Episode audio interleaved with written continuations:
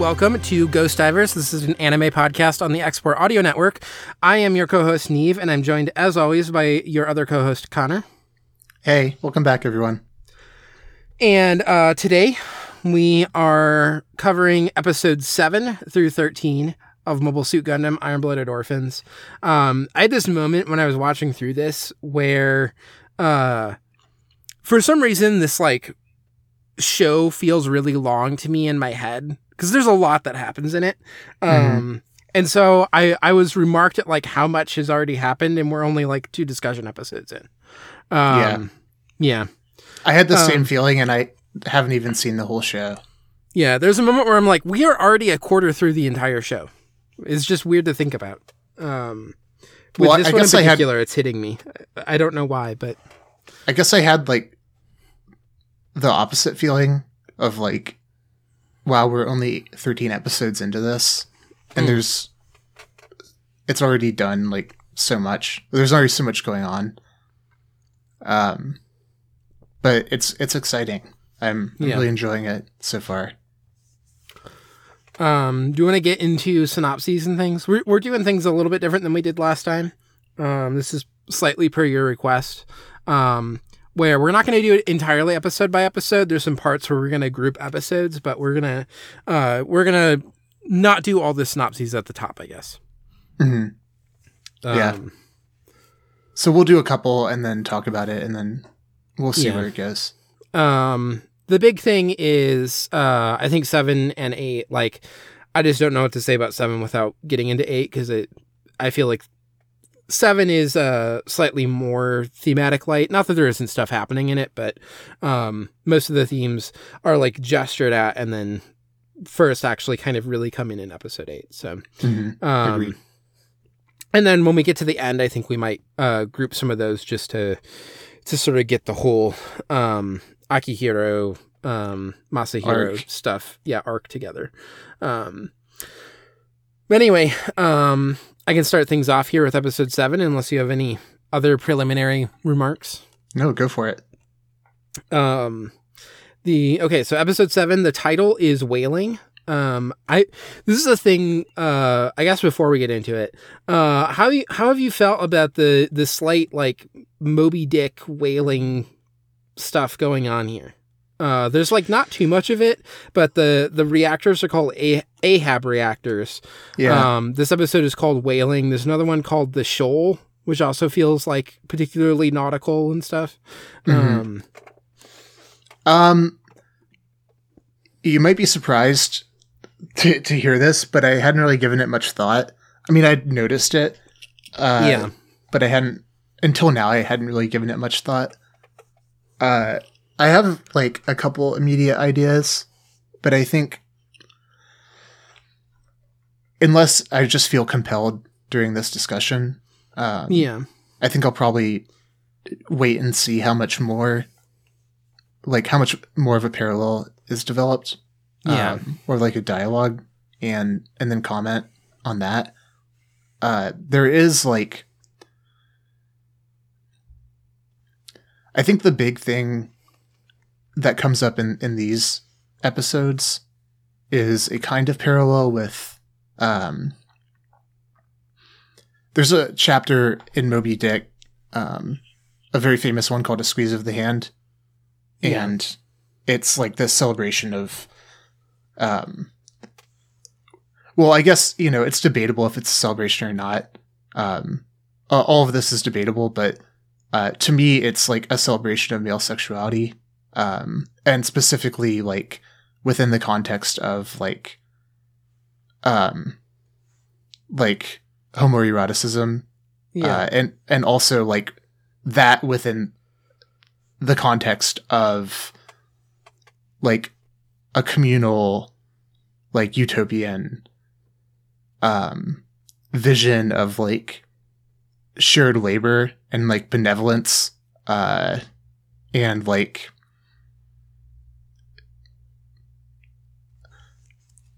like this like openness um like sexual freedom Yeah. uh, in essence and there's like a, a lot of similar stuff that's going on here and that i think like ibo is starting to gesture towards or like reach towards um it's not quite the same but i can see some parallels happening um at least in terms of like some of the ideas and some of the subjects that are in the mix here Yeah. Um I've I've never read Moby Dick. Um so I don't I I wasn't thinking about this too directly the last previous times that I've watched this either. Um the vibe that I got was definitely uh that there was sort of its own story and this stuff is like coming in as part of a naming thing, just like connecting some uh slight parallel thing, but like it's more like a naming theme rather than um this is like a foundational text for the the anime, but I could be wrong because I haven't Yeah. read Moby Dick. But uh, No, I, I- mean I know a lot about it, so i i kind of felt the same way but yeah, I'll have to think more on it because maybe um maybe there there is more stuff happening like subtly that I just haven't paid attention to. Um yeah, and it is more of a dialogue, but something to think about. Yeah. Anyway, episode seven, whaling. Um, so the former CGS president, um, Aruba Arkae, makes contact with Tekkadan. Uh, they demand that, um, or he demands that they return Isaribi to him. Um, he has tracked them out in space by teaming up with a group called the Turbines, um, which is a subsidiary crew from Teiwaz. Uh, Teiwaz being sort of, um, what is it? Jupiter? I forget the, the thing that they're kind of based out of. Mm, Um, yeah, I can't remember either. Yeah, it's one of the like more distant planet. Maybe it was like Neptune or something. It's one of those like further away ones, uh, further than Mars.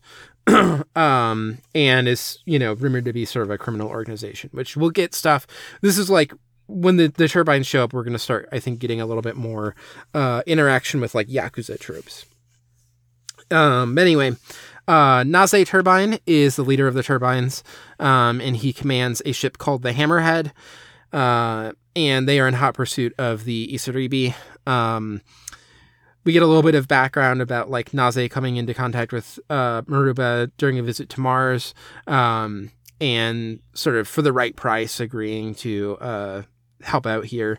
Um, and since uh, had taken all of the property, they're like pursuing it so that he can get the money to pay um, the turbines.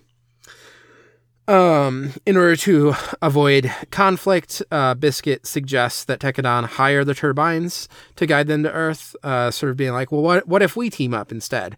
Um, but Naze rejects the idea, uh, demands that the uh, Isaribi and the CGS goods be returned. There's like a little evoking of um, like honor, or I forget the exact term, um, but like, you know, I made this deal, I'm like honoring this one.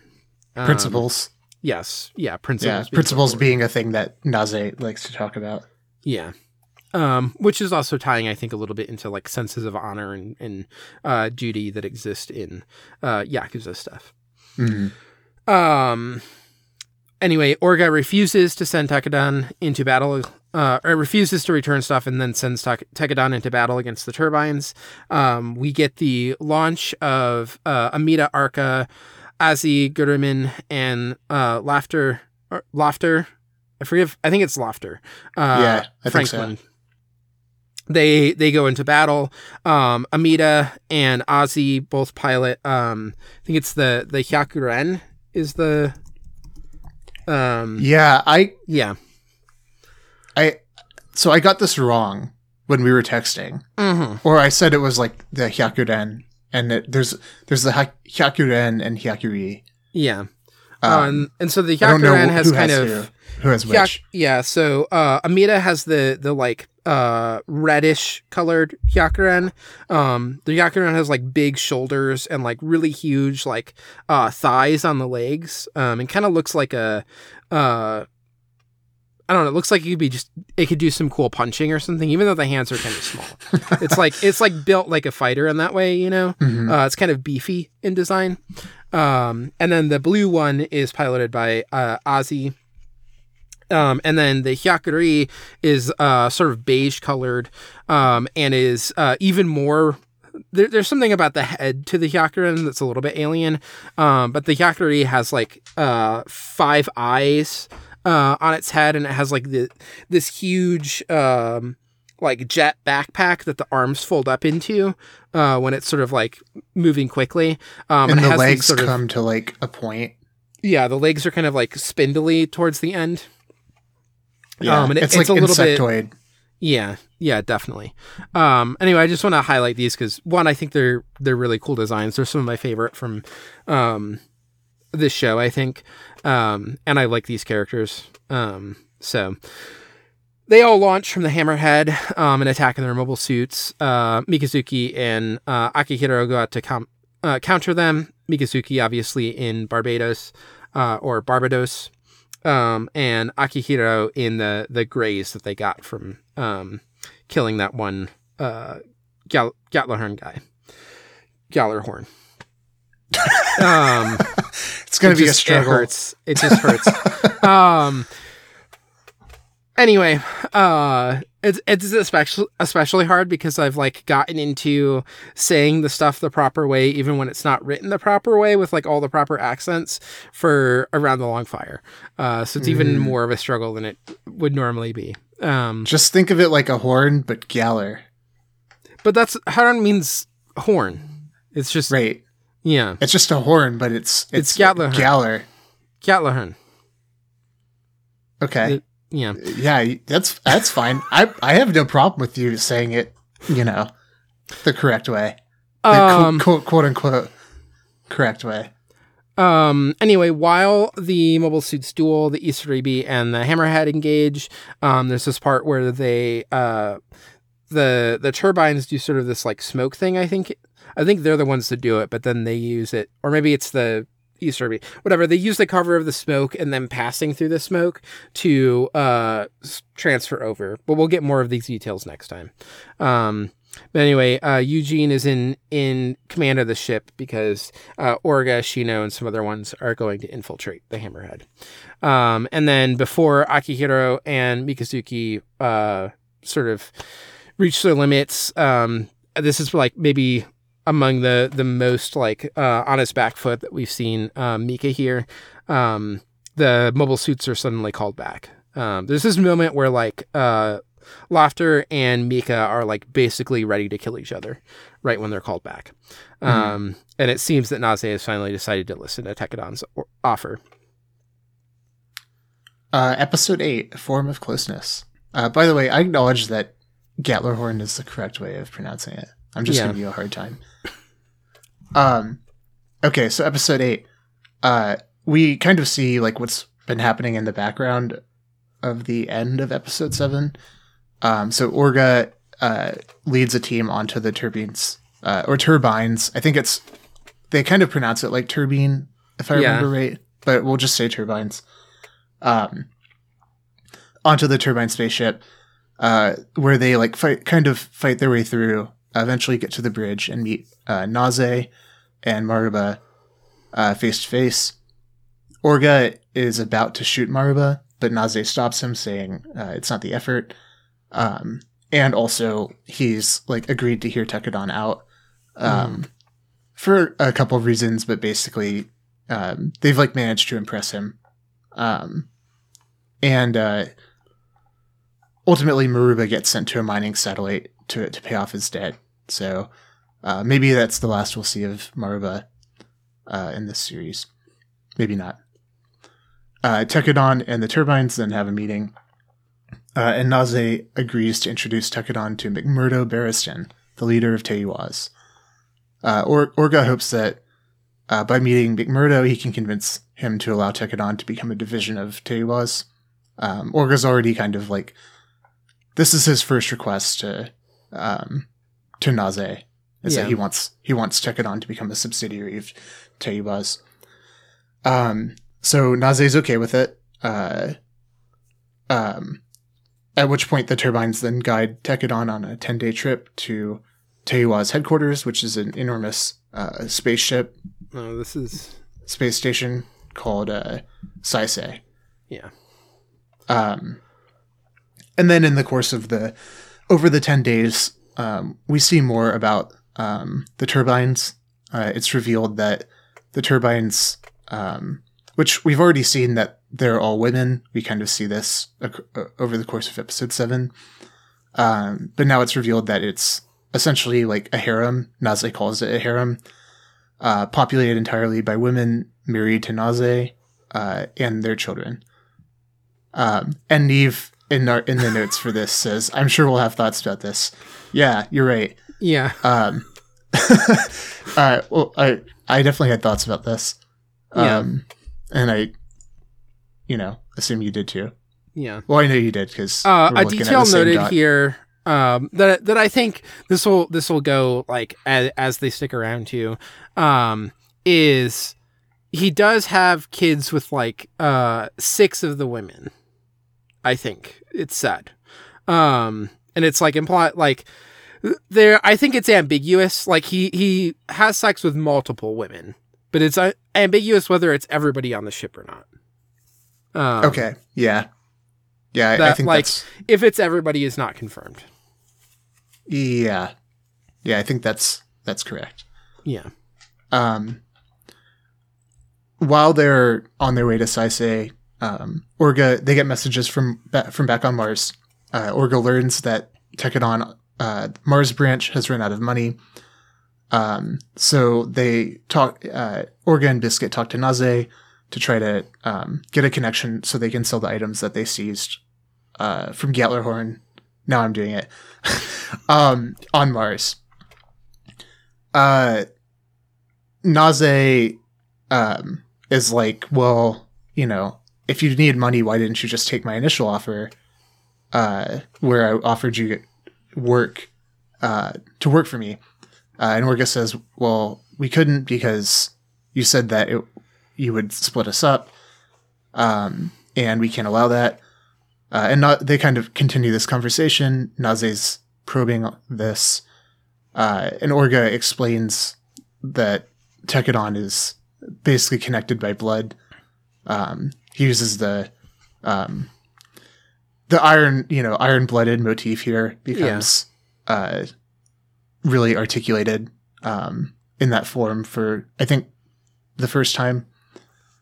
Um, Yeah. and so Naze is kind of like there's more there's more going on in this conversation, but for the plot synopsis, we won't get into all of that. Uh, Naze agrees to like help them with find a traitor, um, and then comments that um, the con- type of connection Orga is talking about is not like a friendship or uh, comrades, but uh, family, um, and uh, continues to uh, extend this into like um, challenging Orga uh, on his responsibility for for this group. Like, if all of this is true, um, what does this mean for your your position? Um, or you know, it has these implications, and are you prepared to, to deal with it? Yeah. Um, meanwhile, Atra and Kudelia uh, familiarize themselves with the members of the turbines, which consists of Naze's wives and their children. Uh, again, which you we've addressed. yeah. Um, Atra uh, brings Kudelia to the turbine's nursery, hoping to cheer her up. Um, there's there's more going on here too, Yeah. um, but let's just say it's to cheer up Kudelia um, by visiting the infants. Yeah, this is what the Gundam wiki I pulled it from said. Um, there's a lot going on in this scene, but Yeah, Um, there is for sure. yeah, um, Mikazuki, uh, while this is happening, Mikazuki and Akihiro begin training with uh, Ozzy and Lafter, or Lafter, uh, using the mobile suit like simulator on um, the turbine ship. Uh, when Mika finishes training, he finds Orga to tell him um, he's been training so that Tekkadan never leaves him behind. And Orga is basically like, "You idiot! I would never leave you behind." Um, nor would I leave anybody else in Tekkadan behind, uh, because this is our like family that we started together. Uh, he doesn't say that last part, but we all know. We know that's what what's going on. So, yeah. um, episode nine. um, oh, actually, no, yeah. not episode nine. the own the, my own like requested structure Yeah. uh, is already confusing me. you're yeah, you're already breaking it. Yeah. Uh so um yeah, episode 7 and 8. Um I know that you had some thoughts on this, so I'll let you um start off uh unless unless you want me to. Um, yeah, I mean, I I think the like one of the, the obvious things that is happening in this scene, um, or in these two episodes, uh, one we get this. It's calling attention to the fact that it is a, a ship manned entirely by boys, uh, in a way that um is easy to sort of um, at first take for granted because this is kind of how um a lot of military units work in general. Um, but by by then introducing this uh, other ship that's manned almost entirely by women, you're getting this like uh, parallel. Uh, one, the the ship manned by women is uh, I'm even like using the word man kind of jokingly here. Um, but that being like a term that's also used. Um, but you know that is a thing that like requires more explanation than having a, a, a bunch of boys on a ship. Um having a bunch of girls basically. Um and so i think some of that is is already coming up to show like uh and to emphasize gender dynamics that are happening here that are going to continue to get developed. Um it's also introducing this uh sexual or like sexuality aspect to it that these are a lot of um you know uh, the the main focal characters on the main ship are like young boys who are sort of in that teenage period where they they have like gone through puberty. They're still kind of uh, like just on the other side of it for the most part. There's also some younger kids who are like probably actively going through that process. Um, and there's been a little bit of touch around sexuality with like um, in particular coming in. Uh, You know, in the the first six episodes, I think there were already some comments about her and like making a comparison to them, uh, to the, to the boys on the ship. Um, but here you're getting that stuff get emphasized. Um, you're also starting to get like instead of it being like there are uh, these two girls and uh, you know Kudelia and Atra, um, and uh, Kudelia's like uh, older assistant, um, Fumitan. Fumitan. Um, now you're getting like uh an increase of like the the amount of uh I guess like romantic and sexual tension that can exist uh in the show.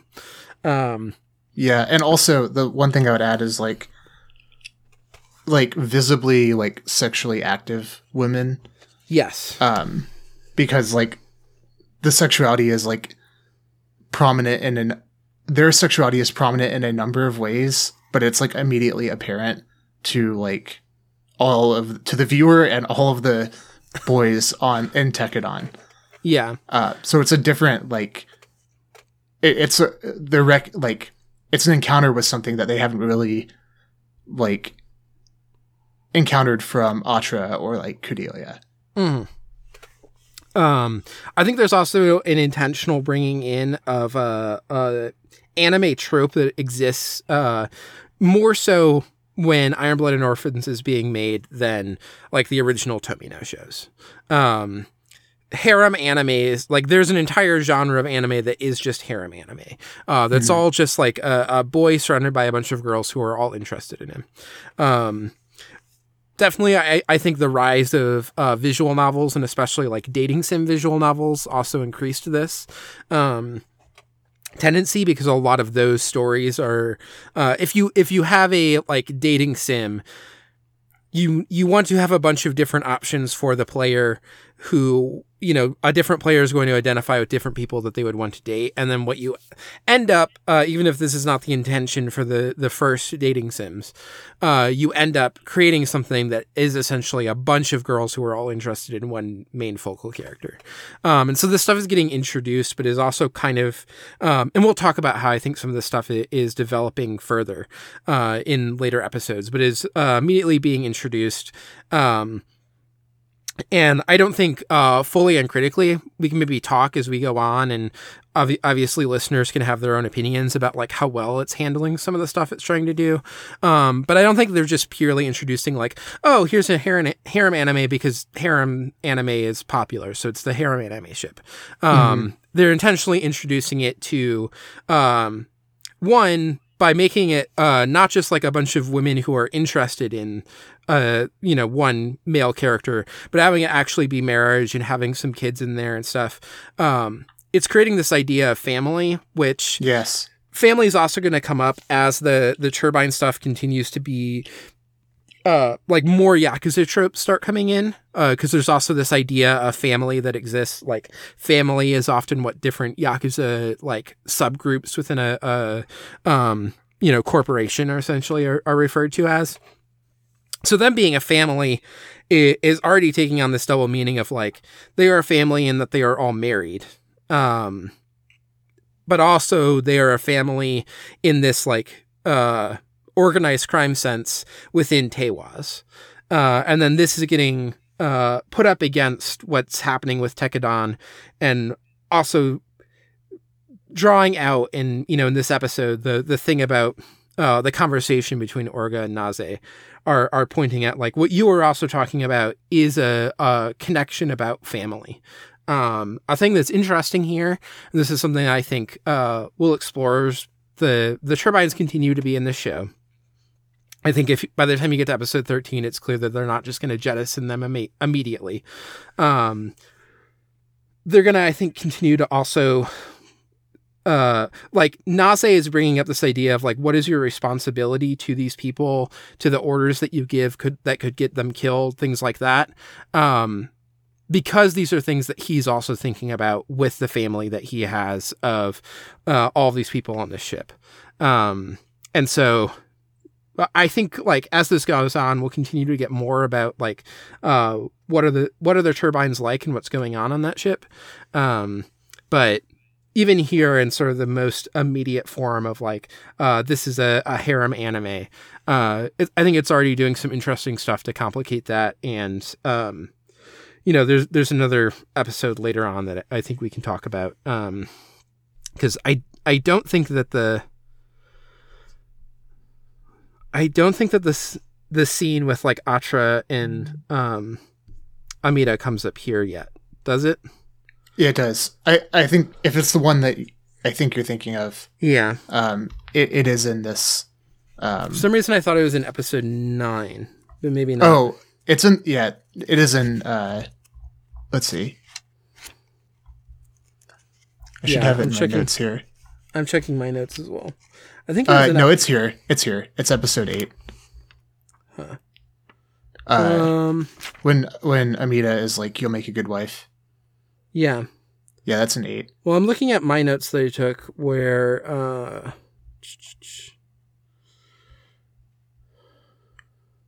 Well, I have it in my notes for 8. I guess I could be wrong. Yeah, maybe it I comes up. Maybe it kind of comes it- up in multiple. Because episode nine, I definitely have the note of uh, Atra misses the the point about the, um, like uh meat, the the comparison Oh. to meat.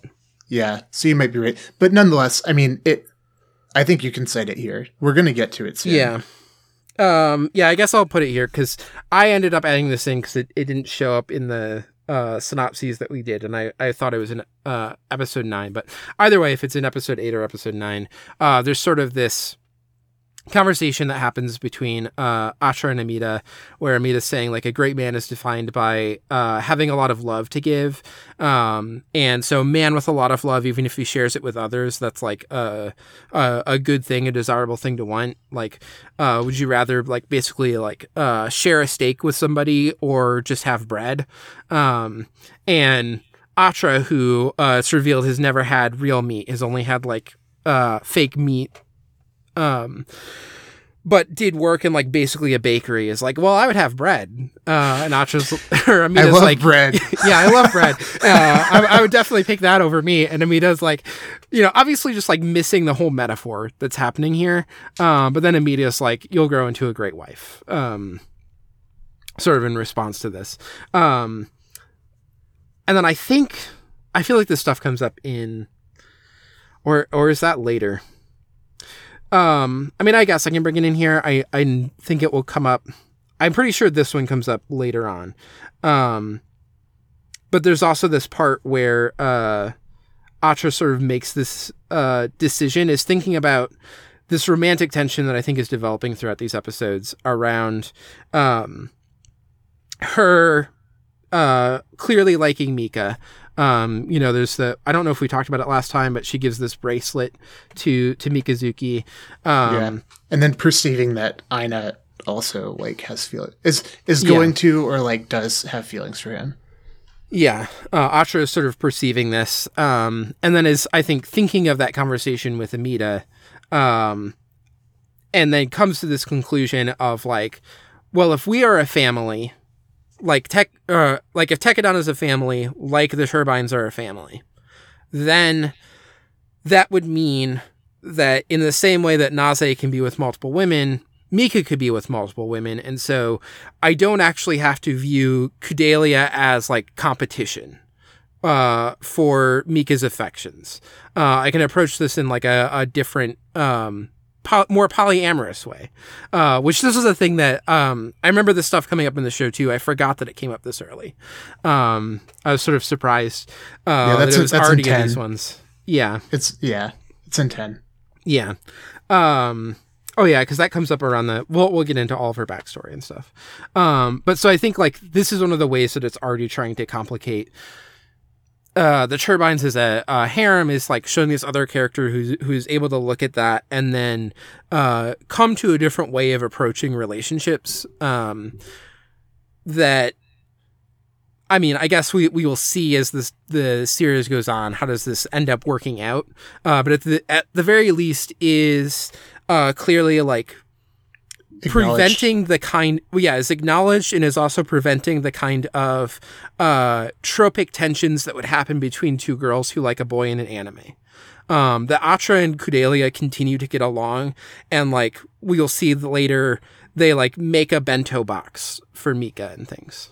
Um, so, uh, you know, rather than them having conflict around this, it is something that, um, they they're both like able to just uh like Atra is multiple times able to reach out to Kudelia when Kudelia is worried about Mikazuki fighting Yeah. and being like he's going to be okay and I I think it is because she's coming to this uh approach to relationships that she's taking as a uh you know for better or worse, is taking as a model the turbines. Um, I would argue for better, but um, you know, I think this stuff is more interesting than having an anime that's just about the two women fighting with each other over the affections of a man.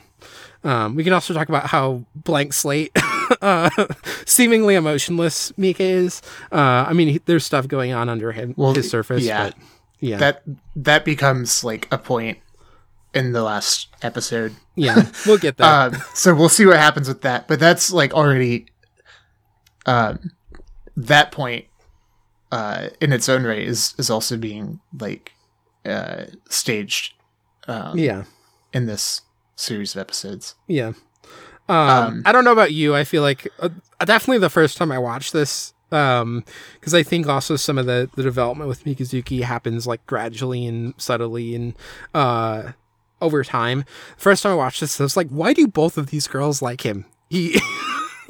He's Yeah. like, uh, I feel like there are just so many more guys on this ship who seem more interesting. Uh, he can kill good, I guess, but Well, I think the I think the show is like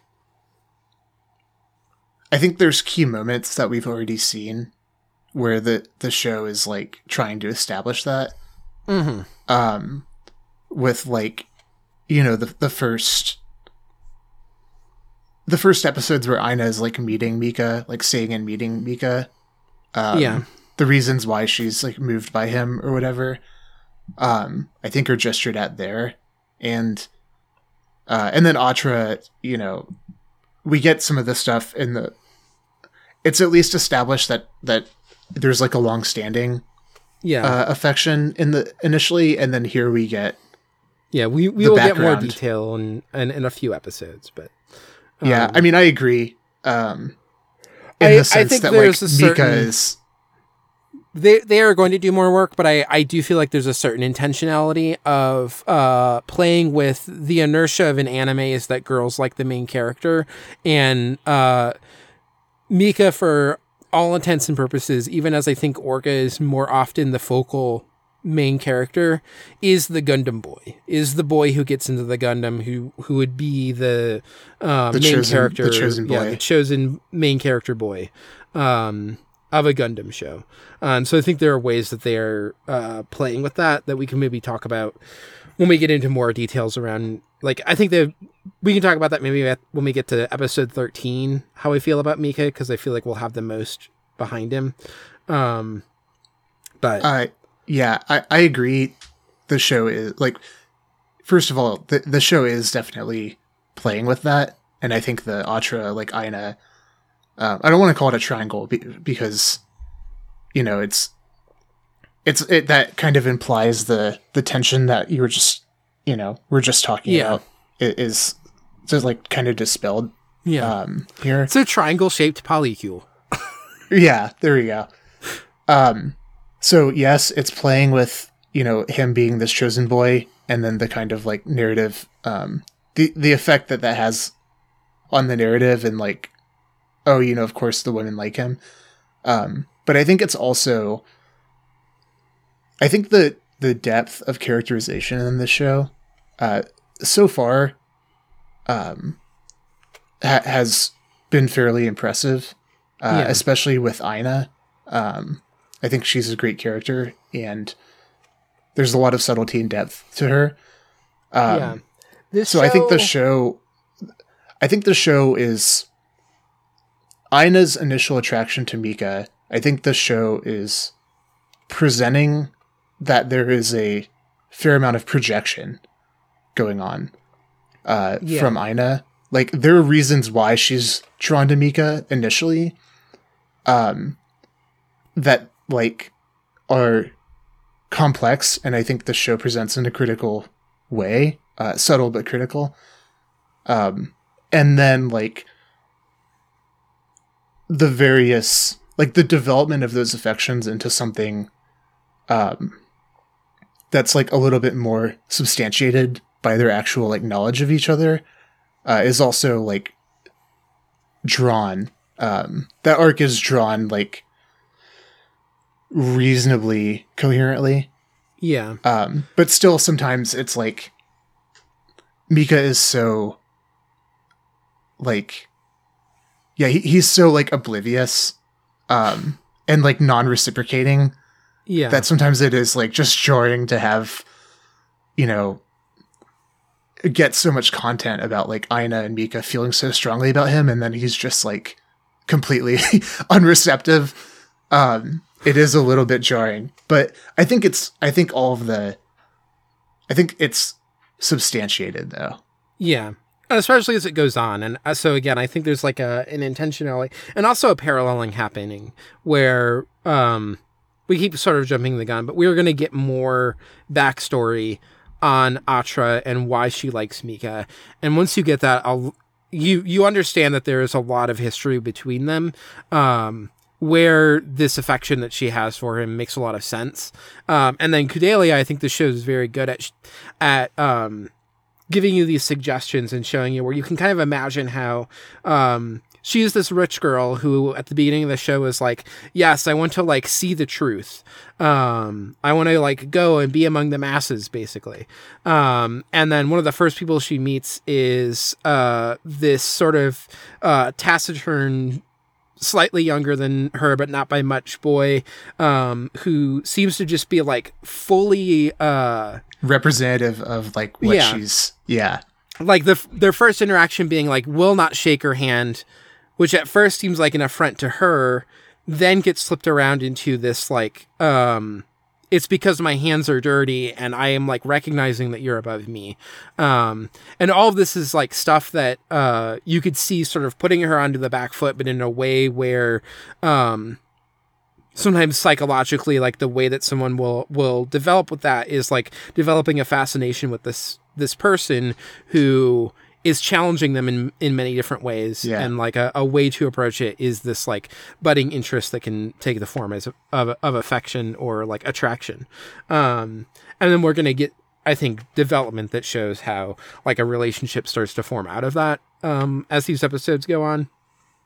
But uh yeah so a lot of the the initial like uh attraction that she seems to have to him um i think a lot of it is sort of coming from this like oh what you know it, it is almost that uh that thing that like people will talk about of uh a lot of especially like sheltered girls that that like bad boy like not that like Meek is a bad boy in that same sense but he's like a he's like In the- brooding and Yeah. like and and has like e- like that energy that Yeah. like yeah in the in the way that a James Dean figure can exist among a bunch of like enslaved child soldiers, he's sort of the James Dean, you know, um, where he's like really good at fighting, um, and seems to have convictions, but also is like kind of hard to read and understand. Uh, is a little bit like dark and brooding. Uh, also, also, like- will say things that slightly disarm you. Um, yeah and like i- insightful yeah, um like ju- like indicating more depth um and Yeah. also like you know this gravitas um yeah so yeah all, all of that is definitely there um Yeah. and i i think we'll we can kind of um obviously this relationship is a, is a big deal in the show so we can move over the the timeline um as we like continue the the discussion and, Yeah. and flesh more of it out and um how it ties together. Uh i think you Um, did a, a good job of like set framing all of the um Tekkadan and the turbines and how Oh. that relation works. Before and you might have other stuff to say with this but there, there's a thing that i was about to say but you're in the middle of a point and i i didn't want to just like fully interrupt you. Oh no go for Um, it. but uh this was around some of the stuff that's being developed with like how uh mika and uh is being developed how like we're getting these little thing look glimpses into Kudelia's uh growing attraction to him things like that um is i think that this show is very good at having very short uh, cutaways to a character, um, and it is a dialogueless scene. Uh, it is a character simply looking at something or uh, moving moving around or something in some way that is revealing stuff around that character. Uh, one thing that doesn't come up at all in these um, synopses because it's kind of even if I was writing all of these out as I was watching it, the scenes often happen so fast. Um, but like a thing that I don't think got put in any of these, um, and I forget what episode it happens in. Uh, there's a part where Kudelia gives a matching necklace. I think this is after they go to to Saisei, um, because they're able to go shopping there, and gives a matching necklace to to Fumitan. And we've gotten like cuts to Fumitan where she like um seems to be looking at something or like she seems to be like uh slightly nervous or and deep reflection. Yes. Uh, and when she gets the necklace, there's a part where she's not wearing it. She has it on the con- uh, console and she's sort of looking at it um, and reflecting on it. Uh, there are moments where people will show um, like kindness towards her where she seems slightly taken aback or hesitant or reflecting on that. Um, Or like pained. Yes. And we really don't know what's going on with her. Um, we don't know, like, basically any of her backstory. All we've really gotten is that um, she is like the the you know maid servant to um, to Kudelia, um, and now is like working communications for the ship. Um, but we're already getting this like characterization around her where we are going to get you know minor spoilers. We're going to get more details about her in coming episodes um and some of that stuff will be played a little bit as a, a surprise but also is already being gestured at or or pointed towards here where um what's going on with her is coming up as a uh sort of a question um and we're getting these little moments where we sort of see her often alone too um, having these moments of like reflection and things. And I think this is just one example. There's lots of other characters I think where where we see this, including like one-off guys who are going to show up in one episode and die in the next because they're just like on the enemy team. Uh, we'll still get these little cut asides where we get a little bit of characterization around them, and I think the show's really good at doing that stuff um, in a way that Yeah.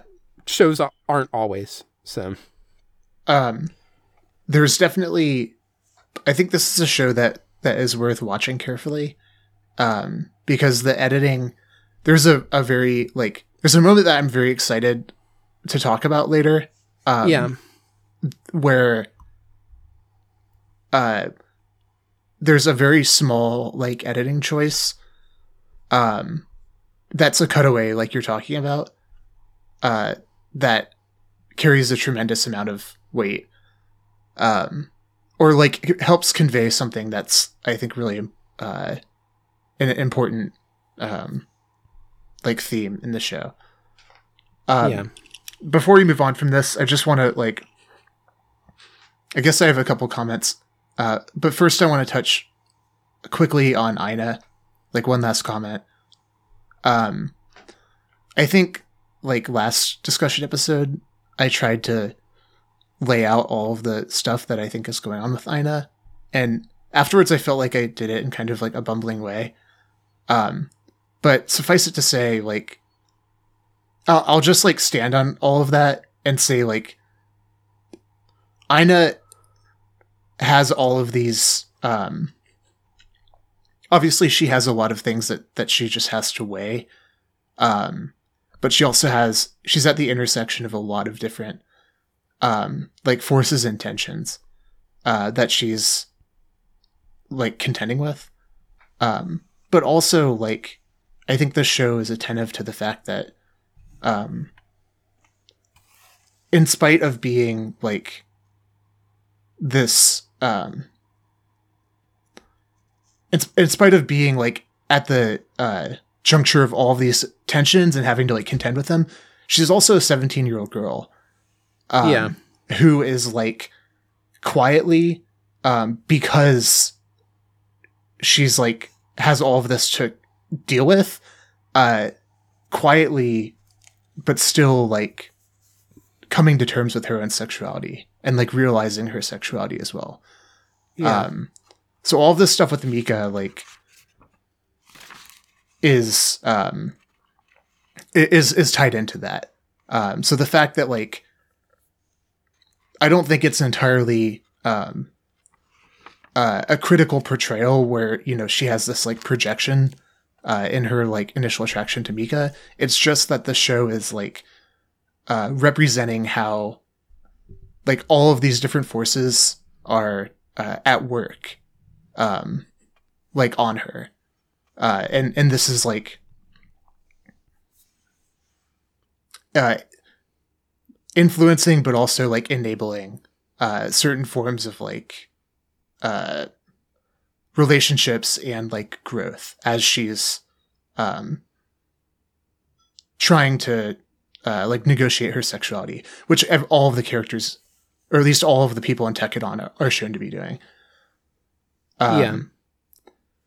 The thing with the turbines, you already like said a lot on that, so um, I uh, obviously that's relevant, but I think you've like sufficiently covered that. Um, all I'll say is that um, it is like a complete reckoning with uh, gender, sexuality, and adulthood for everyone in Tekkadan Yeah. um, to encounter like the turbines. Um, and the person that I wanted to talk about in specific is Atra. Um, I think, uh, so obvious, uh, we get a lot more about Atra in this, um, section of episodes. Uh, obviously Atra is still like just a young girl. I think she's 14. D- is that what we established last time? Yeah, I forget if they're again, all of these ages are um a little bit nebulous, but like probably like 14, 15, I think. Um, so like 14, 15, um, her body, like, you know, we see that the turbines often like they're in various states of, well, uh, the fir- episode seven starts with Lafter in like a state of undress. Yeah. Um, Amida wears like a very revealing outfit that like it emphasizes their curves, um, and their, their body. Um, Atra, like her body doesn't look like that um, and she doesn't like perform femininity or sexuality in the same way. yeah, she's um, typically wearing like a uh like hoodie and things, you know. Yeah, like fully covered. Yeah. Um, she doesn't really have like no appear to have much knowledge of sex, um, and she doesn't like project her like sexuality or artic- or like express it, um, in the way that we see like you know we often see Naze like kissing Amida. Um, we see the turbines like talking about sex, um, using like innuendos and stuff. yeah. Um, but a key like moment, uh, or a key thing that happens here is that Atra now like sees herself through the eyes of like the men in Tekkadan, um, because there there's uh one scene in specific where like the Tekkadan men or or boys are like talking about the um the turbines and being like, oh, you know, like we want women, blah blah blah, um, and basically being like, oh, Atra, you're not like, you know, you're not a woman like that. Like you're not um, like sexually viable in that way. Um, and so Atra like ha- has this struggle with her perceived like lack of womanhood, um, or really like these gendered and bodily traits that um like seem to define it um but obviously like this perceived definition is like received through her perception of like uh the male perspective. Because it's based on like um it's this anxiety about like the men around her are desiring uh the turbines because they have these like sexual characteristics in this sexual performance um that she doesn't have. Um and so she's like realizing or uh becoming afraid that she's like not desirable in the same way and that that somehow is like um i think the show is like um portraying this as her struggling with um her own like um femininity. Uh so in this way like the turbines presents this crisis. Um this reckoning with gender that uh the turbines create is this like crisis for Atra. Uh, but then we get this scene, which we were talking about earlier, um, with Atra and Amida, um, where they're talking about some of this stuff. Um, and Amida is like, "Oh, you'll be a good wife as long as you don't choose the wrong man." Um, but uh, in the course of this conversation, like affirming uh, Atra's like femininity.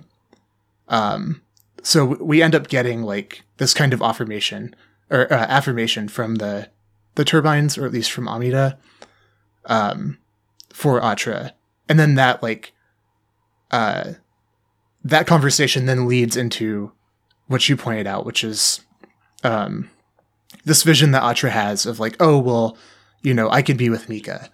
Um, this more like concrete um, realization of like an, an affirmation of her own like ability uh, to be with Mika. Yeah. Um, so there's a whole like arc that's happening here with Atra in just like a, you know a few episodes. yeah. Um, and also that's very interesting. resistance to this idea that like um that that so so often you would get this trope play out of like uh her just being like deeply jealous of Kudelia for having big breasts and you know whatever. Uh this stuff happens in so many anime. Um and it being like, "Oh, how can I ever compete with her?" that kind of stuff. Um and this all just gets like kind of sidestepped by her just being like I like coming to this conclusion that is I don't have to view her as competition. I don't have to compare my body uh and my like viability to Kudelia in order to still have like a, a um To like be a woman and to like yeah. yeah. And and to like create a relationship and that um the the relationship that we both have to Mikazuki does not have to be one that puts us at odds or in, or in competition with each other. Um which is like uh for especially a lot of anime tropes. Um I think there's like a, a fair amount of subversion that's happening in that in that jump from like taking the the harem anime trope um and then this like love triangle trope and then uh putting them together and arriving at this different conclusion um is I think interesting and you know I I like that the show does it and uh, um I think we can talk about how it continues on but um yeah I forgot that it happened this early I thought it was like yeah. possibly even season two where she like comes to this conclusion and i'm i'm just like glad that we don't have uh, a season To wait of them for like it. fighting yeah one to, to wait for it and two like to potentially have them like at odds constantly around this um Yeah. which is not Um, to say that i i I don't remember exactly how this develops, but um, obviously, even in that sort of arrangement, there can still be like tensions that occur. Um, but I do think it's it's getting at something more interesting to explore, um, rather than it just being uh, Atra feels inferior to Kudelia and worries that she won't be able to, you know, uh, have a relationship with Mika as a result, and Mika has to choose between the two girls. It's not setting up that scenario at all. Um, So we can talk about how that develops, but uh, at least in Atra's point of view, um, that's that isn't an issue. So Yeah. Um, but yeah, su- suffice it to say, there's like this whole arc. Um, it's not just with Atra, but I bring up Atra because I, I think that, uh, she's a good example and, and a lot is happening with her character. yeah, Um, the the other thing about this is that there's like the the position of like family in relation to all of this stuff that that we're kind of talking about with Atra. Um, I think something interesting is potentially happening in the show, where it's like the relationship between like the the realization of like gender and like sexuality yeah, and then that happening within the context of like a family um there's like a facilitation that it happens with uh you know amida and atra here. Yeah, um where something about like the context of the family is like facilitating this like free um and like satisfactory uh realization of like sexuality and gender uh that I don't know like I don't I I don't feel like the series is done with this and maybe I'm like off on um maybe I'm you know reading too much into it. Um but there's some sort of relationship that is like drawn here between like the context of the family as like uh, it seems like potentially like an enabling um or facilitating like factor for these things around like gender and sexuality um which you know we'll see how we like feel about about that idea if in fact it is um happening. But i, I don't know if you like had the the same thoughts when you were watching this. Yeah. Um, well, and I think some of it is also tying into like the, there are these ways that like Tekkadan is presented as uh, something that can be liberatory or um, freeing in some way that I think is going to continue to get developed. Um, also, like like the family as like a like structure of like freedom. Yes, or like yeah Well, and in ways that are, are I think, also going to get paralleled to other c- constructions of family. That This is like a specific construction of family that is this like uh, very like large um, accepting form of family. Mhm. Uh, and we can talk about how that gets like uh, I think uh, paralleled with other family structures um, in later episodes, but I don't want to fully go into it now. Um, one other thing in this, uh, I think this will get touched on a little bit more in like episode nine and, and episode ten, um, but I want to call attention to it here because I I know it starts here, um, and this can also maybe get us into. Uh, doing this the synopsis for episode nine then yep um, but also part of what's happening, I think that's interesting with um, the turbines being introduced and now having all these boys interested in the ship full of girls. Um, and then also stuff that'll happen in episode nine uh, is you also start to get uh, in a way that was not really present in the ship before uh, conversations where where some of the boys are very specifically interested in sex and girls and things like that and then you get other characters who are specifically saying I'm not that, that interested in girls, uh, including Orga is one who says it. Um, there's another one who doesn't seem interested, uh, and I want to specifically uh, call him out. Um, I don't even remember his name. Uh, sort of a minor character, uh, but in these first, I forget if it's episode seven or episode eight. Um, we see a part where uh, I think it's Shino is is the the other. it's shino and i have his name in here because i because i noticed the same Yeah. thing and wanted to talk about it um, um, and so there's a there's a uh, what's his name? yamagi Yeah, Yamagi, I think.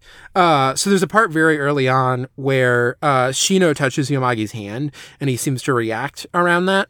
Um, and then later on, uh, I think this is actually in episode nine, um, when Shino is expressing interest in women, uh, Yamagi seems to kind of uh, like scoff and, and be upset at this.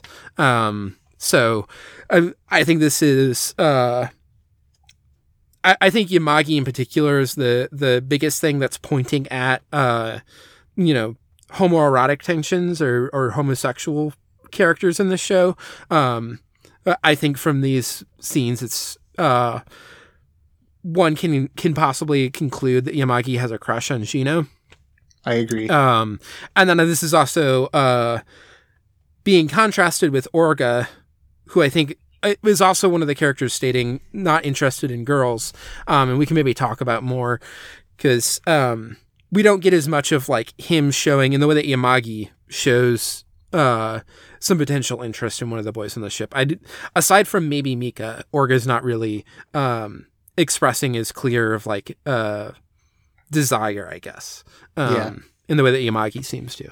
Um, so we can also talk about what it, what does it mean that Orga doesn't seem to be interested in girls. But uh, as this show goes on, I don't know how much we have right now. Um, yeah um well with that do you want to move into episode nine Um. Yeah. Oh, is this me? Yeah. yeah is this one's you Uh, episode name is Sakazuki. Uh, so the turbines sky Tekkadan into Saisei, a large planetary cruiser, and headquarters of Teiwaz. Naze introduces Tekkadan to McMurdo Barriston um, and convinces Barriston to hold a ceremony for Orga to swear a Sakazuki blood oath to Naze uh, and make Tekkadan full-fledged members of Teiwaz. Um, Meanwhile, the members of Tekkadan and uh, the turbines interact and become closer with one another. Um, Akihiro continues training with Lafter, um, and is kind of aggravating her with his uh, relentlessness. Um, and we also see like Atra cooking with uh, Azee and Amida. Uh, so there's like some integration happening between these two ships uh, to some extent. Um, this is, I believe, where we get the conversation. This is where I, I inserted it between Amida and Atra um, about food and you know, uh, a man being defined by the love that he has to give and steak versus bread and things like that. We already talked about that. Mhm. Um, elsewhere in space, uh, we see McGillis, uh, who I have a quote. If you had to compare McGillis to a character in original Gundam, who would you compare him to? I, I don't know if you Char. have somebody already. Char. Okay. I was Yeah. wondering how clear it is that like McGillis is kind of the Char character. Yeah, Char is like Um, yeah, or not Char. McGillis is like the genius, like antagonist Yeah. who's going to be like the ultimate threat. Um, yeah, a little bit of Char, a little bit of Quattro. um, but I mean, yeah, maybe as- it. yeah, Um, we'll talk about how that, some of that Migula stuff develops. But yeah, Yeah. Char is definitely the the comparison happening here. I think. Um, I agree. But uh, also in a uh, like uh, Seed will introduce a Char character, and you know it's a Char character because uh, he's an antagonist wearing a mask with with blonde hair, long blonde hair, and you're like, uh, okay. okay, Char. um yeah okay that's a shard like it's more around the aesthetics um mcgillis does have the blonde hair but i feel like it's less immediately the aesthetics and more some of the you know you don't immediately see him the first episode he shows up and go that's the Char um but yeah i think at this point you can start gathering that he's kind of the Char character here. Yeah, uh, so anyway, elsewhere in space, McGillis um, and his comrades in Gjallarhorn are still pursuing leads on Tekkadan and Kudelia. Um, Ein, who is the the subordinate uh, subordinate of Lieutenant uh, Crank, um, he is now the personal subordinate of Gaelio, uh, the blue haired, uh, you know, Gjallarhorn yeah, Gjallarhorn guy. um, and uh, Ein remains hell bent on avenging uh, Lieutenant Crank Zent. Um, then uh, back on Saisei, the meeting concludes, and Naze uh, notifies Orga uh, that he was able to sell Tekkadan's commercial properties um, to raise a lot of money. So basically, like the a lot of the stuff that um, he was trying to set up that trade earlier uh, in the previous episodes, that stuff gets sold. Um, there's some stuff that sells really well, and then there's a lot of junk. Um, but they do they do get a, a decent amount from this. Um, he also suggests that Tekkadan celebrate while it has the chance while they're on this, um, you know, space colony. I guess this is kind of a space colony episode uh, to some extent. Um, McMurdo uh, meets with Kudelia and explains to her that her actions may cause a war. Uh, that she's not just going to show up and everyone's going to be like, "Oh yeah, freedom for Mars." Uh, um, Yeah, we're done. Like we accept the outcome of this. We're Yeah. never gonna try to like reset the power boundaries ever again. Yeah. Um, and uh, offers to appoint uh, Teiwaz itself in the place of Tekkadan uh, to aid the freedom movement. Um, sort of like Teiwaz will take over instead of Tekkadan. Um, Mika is sort of, uh, I think, present in the room during this, Yeah. um, and notes because uh, Kudelia is sort of hesitating and saying she needs to think things over. Um, he makes this connection to the first time that he killed someone, um, and that like making this choice to like uh, take lives, and that she is having the same experience where she has to make a choice that could lead to war and could lead to death. Um, so she leaves the meeting and is still undecided. Um, then, uh, celebrating the induction into Teiwaz, Orga buys uh, sweets for the younger Tekkadan members. Uh, we'll get a little scene later uh, that didn't end up in the, the synopsis, but that, uh, you know, is also a good little moment where um, I think it's Ride, Ride Mass, it is. who uh, saves all of his sweets, doesn't eat them because when the little ones start crying, then it's like good to give them to them. Uh, and you know, I think Orga's seeing a little bit of himself in that um, as like this person trying to like step up and watch out for the younger brothers. Um, but anyway, uh, younger Tekkadan members are given sweets. Um, then he takes the older ones out in the town. Uh, he drinks himself sick um, on this like night of drinking, and then uh, strongly uh, implied we don't actually see it depicted, but um, that also sort of the money goes towards a number of the boys going and spending the night with sex workers. Um, we do get talk later on of like people's first time or whatever. Um, meanwhile, uh, Teiwaz engineers. Uh, there's like one guy in particular who's just uh, you don't know Turnay, but it's kind of the Turnay guy. Uh, there's this Turnay guy who's like uh, It's like small with crazy hair. scientist. Yeah, kooky scientist guy. Uh, he's great in Turnay. This is just a random engineer, but um, he's all excited to work on uh, Barbados. Um, and it's like we're gonna like tune it to perfection. We basically have like infinite. Teiwaz like said, spare no expense, and I'm so excited to be able to do this work. Um, so. Uh, Barbados is going to get suited up. Um, going to get some cool upgrades for for the, the next few episodes. um, before the Sakazuki ceremony begins, uh, Kudelia announces that she's made a decision that she's going to stay with Tekkadan in order to honor all of those who who died protecting her, um, and also kind of we'll we'll get more around like family stuff here too. But I think this is also in play here, even though I don't know if she's fully aware of it at this point. Um, then uh, Naze is preparing like basically the scrolls that are going to be hung up during the ceremony, uh, and has written his name and Orga's name in kanji. Um, one note here, uh, so Naze's uh, like Naze is written with a character that would mean like uh, rapids or like swift current, um, which would point towards like turbine as like a you know uh, water thing. Um, but then his last name uh, has both like uh, snake or serpent and then like uh, bottle or jar or jug, which could be like snake in a jug, which could pr- point towards the pronunciation of turban uh, in like a, a slightly different way. Um, then uh, another note here, um, 'cause I think this this stuff doesn't like really get highlighted in the um, actual subtitles. There's one part that's going to get highlighted.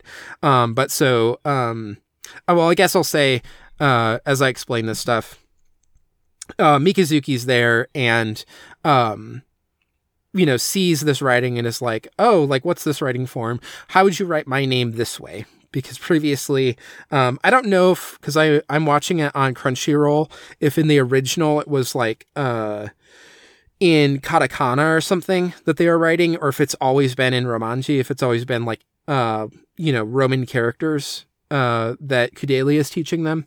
Um, but, uh, definitely not kanji. And so, uh, Orga thinks and write, figures out a way to write, uh, Mikazuki's name, um, in kanji. And, uh, it's then noted, uh, Orga and Mika share the same character, which is pronounced uh, ga, but would normally be read as uh, ware. It's like an archaic uh, personal pronoun for I, um, like me, the self. Um, could also be read as like ego, um, especially because of its like archaic connotations. Uh, so that's like oru ga, and then uh, Augus, like the gas. Um, so in in their names. Um, but I, I just want to note a few of the other things that show up in these names. Um, so Orga, um, the O in the name is like one that's usually used as like the the honorific, like the uh, O that would happen before, um, you know, a, a god's name or something like uh, Okami. Um, it's sort of a thing that's pointing towards an honorific. Um, and then uh, the Ru is like uh to like de- detain or stop um or halt. Um and then obviously the ga is uh the ware the the eye. Um Itsuka has uh a couple different things in it. Um one of them is like to intimidate or like uh and I would say it's like maybe a, a way to think of it is like awesome in the the like almost biblical sense where it can be The- like yeah, kind of scary sense. but yeah but also like uh has this sense of like majesty or or dignity to it um but is also like a little bit scary or intimidating or threatening um then it has a character for uh, like a metropolis or a capital city, um, and then the the most interesting one is the final character, the Ka in Itsuka. Um, that is the exact same character that appears in Tekkadan for Flower. So like Iron Flower Brigade is Tekkadan when you write it out in kanji. Um, that same uh, flower character shows up in Itsuka's name. Um, and then Mikazuki, um, uh, a note here, the so Mikazuki is already in kanji, and it's the word for crescent moon. Uh, it's like three day moon. Um, this is actually interestingly paralleled with uh, Itsuka, where um, the way that it's written out here is differently, but is it's also a word that means uh, five days or like the fifth day, or can be used to mean like someday or eventually. Um, and so you got like the three day moon, five days eventually. Um, but the three day moon is the crescent moon. It's like right after the new moon, three days after. Um, and so that's what Mikazuki is. And then Augus, um, the, the, is uh, O at the beginning, meaning like a king or a monarch, uh, but also paralleling a little bit with Orga. Uh, the the G, uh, the GA in Augus, uh, being that Ware, I myself, and then the last one, um, the Su being owner or like master or lord or something like that. So, um, there are other ones if you if you really look. There are like ways that you can find some of the other characters. Um, I think like uh, Lafter has uh like wandering or like reckless in it. Mhm. um, but yeah, um, those are the the main ones I think. Um, Yeah, So- it's uh, it's always good to to look at at that um mhm. because sometimes we don't um necessarily like dig into the names as much because it entails um you know talking about like Japanese and kanji um yeah. but it it is like especially with them calling attention to this shared character. Um, I presenting wanted to that- look in a little bit more and, and see what else I could find that was sort of showing up in there. yeah um, and like presenting the the names um so so properly and explicitly in kanji Um, but yeah, Mika says that he prefers this to the writing that Kudelia was teaching him because it's pretty. Um, and then uh, the Sakazuki ceremony begins. Um, this is straight out of a Yakuza movie, just everyone sitting in their um, yukatas or whatever. I, I forget exactly which, um, uh, you know, ceremonial outfit they're wearing. Um, it's a little bit, I feel like there's like ties. They have like, uh, you know, a necktie as part of it. It's kind of a weird Mm, mix. yeah i, don't remember Um, but then they also have the like, uh, I feel like a, uh, obi or whatever tied around them. Uh, but anyway, um, the ceremony begins. There's the you know drinking the cups and everything, and they're sworn as brothers. Um, so Orga and and Naze become brothers, and in a sense, there's a, uh further family happening here. Mhm, So definitely. yeah. Um, yeah, and then family all around. Yeah, and then afterwards, uh, the Hammerhead and the Isaribi uh, take off for Earth. uh, So- and let's let's do episode 10 um, Okay, yeah, I think we can we'll- do both of these, yeah. Um, and then we'll do the last three in the end. uh, episode 10 a letter from tomorrow. Uh, so uh, as the hammerhead and isaribi are um, leaving saisei uh, mika and uh, old man yukinojo. Uh, they always call him old man. Yeah, um, it's it's uh, quite amusing. Um, stay behind on saisei until the Teiwaz engineers are finished working on barbados. Uh, all the other members of Tekkadan uh, obviously are on um, the Isaribi. Uh, everyone, um, well, uh, not everyone. Some messages from Mars are received. Um, Orga receives one, um, kind of like an update uh, from the Mars branch, where Dexter, uh, our, our good old friend Dexter, um, notifies Orga that everything is going well. Um, Dexter seems to be having a good time. Um, maybe he's decided that he he does like to be at Tekkadan. Mm. Um, so Dexter is kind of like, "Yep, everything's going great. Um, Gjallarhorn hasn't attacked us, um, and we're just, you know, we have the money now, so we're good to go." Um, and uh, Biscuit and Takaki uh, receive videos from their families. Um, both of them, um, they kind of. Oh, go ahead if you want to interject. both of them are getting stuff from their their younger sisters. Uh, Biscuit has the the twins, Cookie and Cracker, who we saw previously, um, and then I forget Takaki's sister's name, um, but also has a younger sister, and they kind of talk with each other about like we're getting money through from this, we're sending it home. Um, you know, I think Takaki is the one who's talking about how uh, with the money he was able to put his sister in an orphanage at least, um, and is hoping to save up money to to send her to school. And Yep. Biscuit also is kind of hoping this for Cookie and Cracker. Um, Yep. Um, so they kind of connect um, in this moment, uh, and and also uh, obviously again we're getting um, a deepening of the family like theme. We're we're seeing in all of these different instances of family. Um.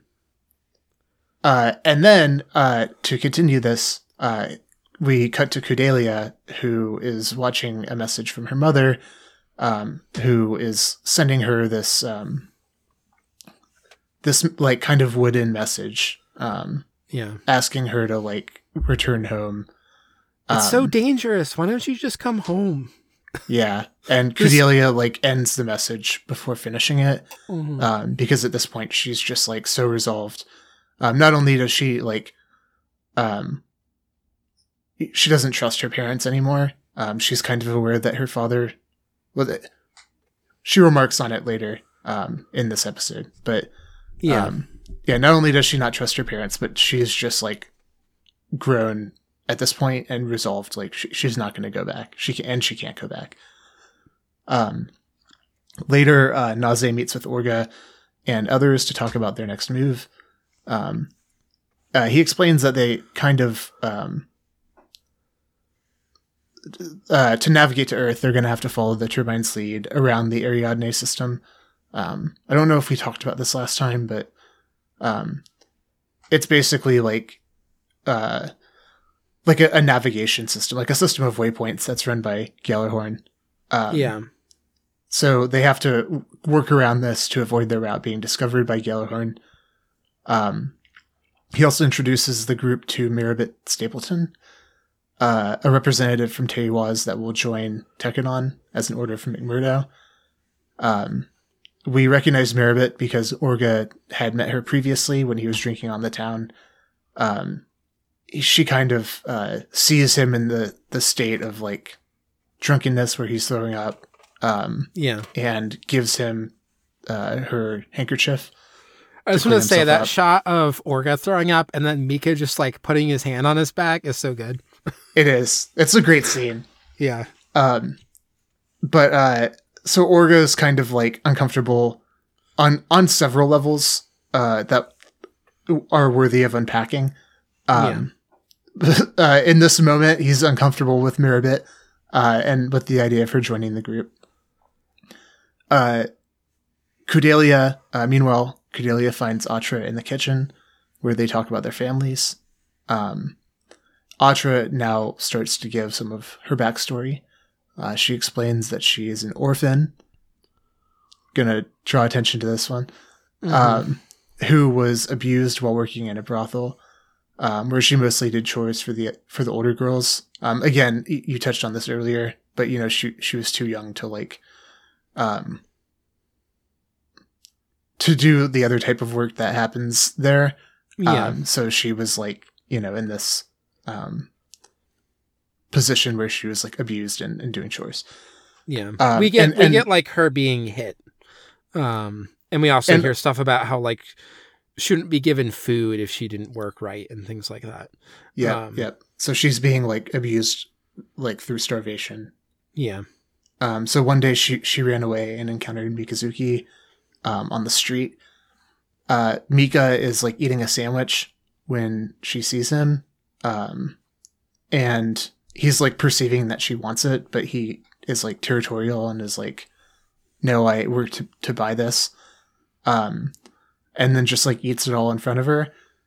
Uh, but um, in spite of that, he quickly um, reconsiders. He he kind of sees that she's like um in in danger of like maybe starving to death. That she's really Yeah. suffering.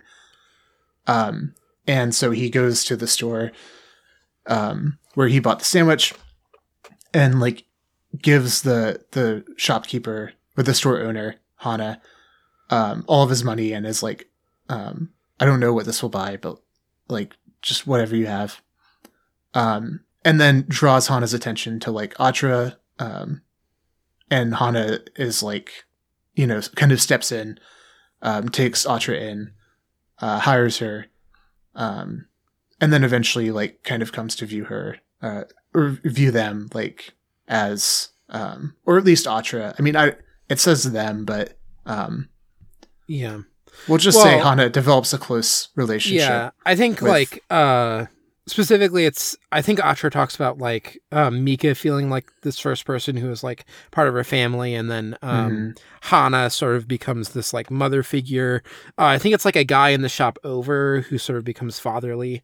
Um things like that. Like sort of talking about like you know, I was this orphan but now uh, through this uh with like Mika being the the first instigating person I started like having these people who I viewed as my family. Yep.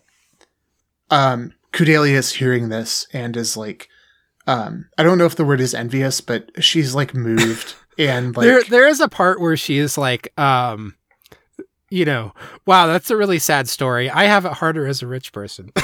yeah, uh being like a I'm being like overly joking, but there there is a part here where uh especially the when she first starts talking it almost feels insensitive and then she talks a little bit more about it and um you know, I think people could still scoff a little bit at Kudelia's response being like, "You were an abused orphan in a uh, brothel," but that sounds that sounds great compared to what I have, yeah, rich girl. Um, but yeah, the, yeah. There is like, uh, you know, Kudelia. This is like a part of Kudelia's character, so there is that aspect. Um, yeah, But I think the main thrust of it, like what Kudelia is really like, she ultimately conveys what she's really feeling, which is like, um, she's moved by the fact that Atra like has this family she can trust, um, because she truly cannot trust her own family, um, Yeah. since her father like tried to kill her, um, and uh Atra is like, oh, you know, that's not how it should be. Um, you know, fathers should cherish their daughters. Uh, and it's kind of going down that road and then like pivots and is like, but Yeah, you know, there's almost a moment at the beginning of her being like, "Oh, I'm sure you're you're." You know, dads love their daughters. I'm sure that I'm sure that can't be true. Yeah, I'm sure that can be true. And then being like, mm, no, wait, actually, and then yeah, pivots to, um, actually, we're you're you're a part of the Tekkadan family now. Like this is your family now. Um, so there, there is something where like both of them kind of have to like, they have an initial response to each other and then they have to like check that and then yeah, like realize that like kind of see the bigger picture. Yeah, um, or Not- move to not like a greater empathy. Not to bring up uh Nana, but uh Atra's reaction had a little bit of that like um the stuff around Shin where uh Hachi is like, "Oh, I'm sure if you went home your family would miss you and stuff." Um like just seeing it as like ran away from home but your home is like your your parents would be loving. Um yeah like and- you're you're i'm you're you're lucky your mother died instead of abandoning you type of like um yeah Yeah. Uh and then but Nana sees Shin's situation in the moment he's like uh you know, pushes back on having a, a good home life. She's just like, Yeah, I know how it is. Sometimes sometimes your family just fucking hates you and you have shitty parents. Um, I'm not gonna press any further.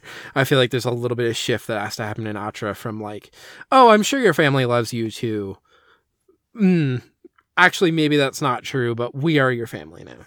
yeah Um, yeah i think on both sides there's like a, shi a shift that happens and it, i actually think this is kind of a, a meaningful like scene between the 2 Mhm. of them in like the development of that relationship where they well, both and this have is like a- also right after this is when Atra is like, uh, well, if we're family, then and the turbines are family, then we can both just love Mika and it's fine.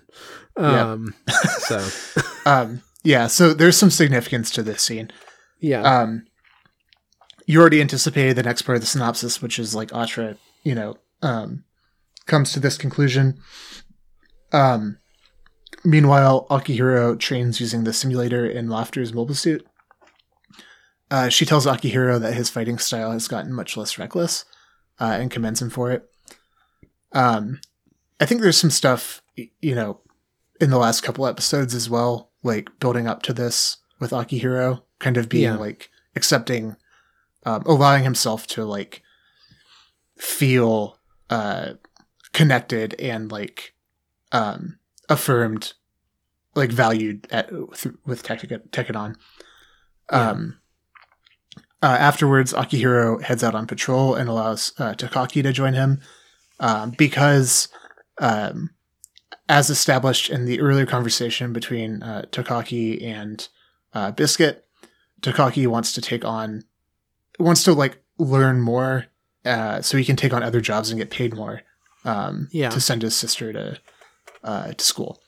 Um, So- also, in some of this conversation that's going to happen between Akihiro and Takaki is going to um, intensify this, but I feel like even before this, you get a little bit of um, Akihiro specifically being sort of a big brother to Takaki. Uh, Mhm. but this is going to get, I think, more intensified in the the scene when they're on patrol. Absolutely. Um, so while they're on patrol, um, they talk about their families. Uh, and Akihiro uh, reveals that he actually he used to have a brother named Masahiro uh, before they were captured by pirates. So they were not originally, um, you know, born as human debris. Um, their parents were killed in like a pirate raid. Um, they were kidnapped and like sold off as human debris, um, but separated in the process. And uh, Takaki assures Akihiro um, that if he continues down his path, he will see Masahiro again. Um, there's a kind of like naivete to this. Um, Yeah, Akihiro is like I'm po- like I just I haven't thought him thought of him for a while, and I just kind of assume he's dead at this point. yeah. Um, And Takaki's like, no, you'll definitely meet him again. And it's like, mhm. Takaki, like, that might, you know, what's the likelihood of that? Um, but apparently, apparently Takaki's right. Um, because uh, Takaki knows that he's in an anime. yeah, Takaki is spot spot on. Yeah, Takaki's Um, like, I see the flags being thrown up here. Uh, you're gonna meet your brother real soon. Yeah, he's like, if you continue down this path, you will see Masahiro again. And by this path, I mean continue flying forward in this direction. and continue talking about your brother Masahiro, who you assume is dead. yeah.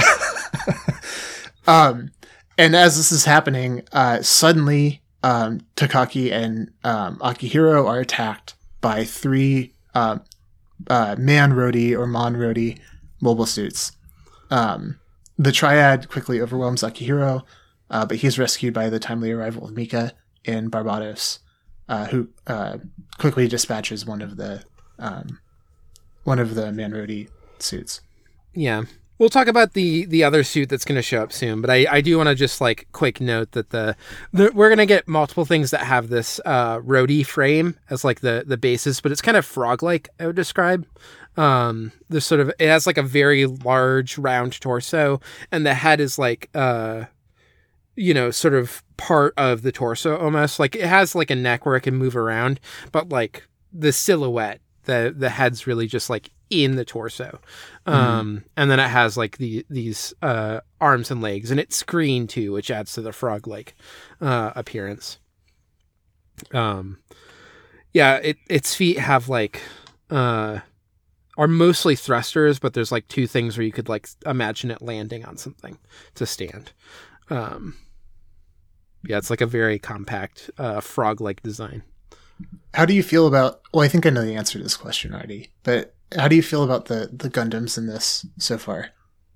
Um, like just the suits in general. Yeah, Because there, suits there's a seen. distinction happening between like the suits generally and then also Gundams. Um, both in uh, a lot of Gundam, but also this show. Um, there's definitely a. Uh, I feel like uh, it deviates a fair amount from a lot of like original Gundam stuff. Um, and often like uh to a greater degree. Um, like I feel like of other uh like alternate universe or ultimate timeline stuff that I've seen, um, the I I feel like the um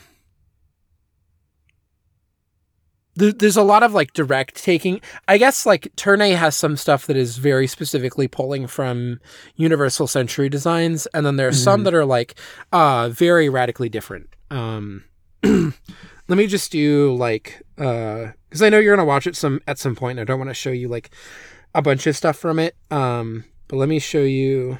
Um, oh, what are they called? The oh the the Wadom. Uh, this is the the one I'll show you. Um, unfortunately, there's like no clear consensus on here. Um, and some of this is like I'm gonna send this to you, and I- I know you've seen the Turn A Gundam before, um, because I I showed you the uh master grade kit that I built. Oh, okay. Um, but like this is the Wadom. Um, and it, I feel like it has like a similar design sensibility. Um, it's like uh has this like very specific uh vision of future. I think in a lot of the the like designs. um, I feel like a lot of this stuff is like a lot of the suits in Iron Blooded Orphans is maybe pulling a little bit more from like Zeon designs than a lot of uh like the Federation design stuff in yeah. Yeah, Universal say so. Century. Um, but also is like deviating a fair amount. Um, like nothing. These Man Rodis are like maybe the Zaku, but really, They're a little Zaku esque. yeah. but not like deeply. Like they feel more frog like, whereas the like the Zaku is like uh infamously just the the Barbarella poster. Do you know this? Uh, Um, I think that's the poster.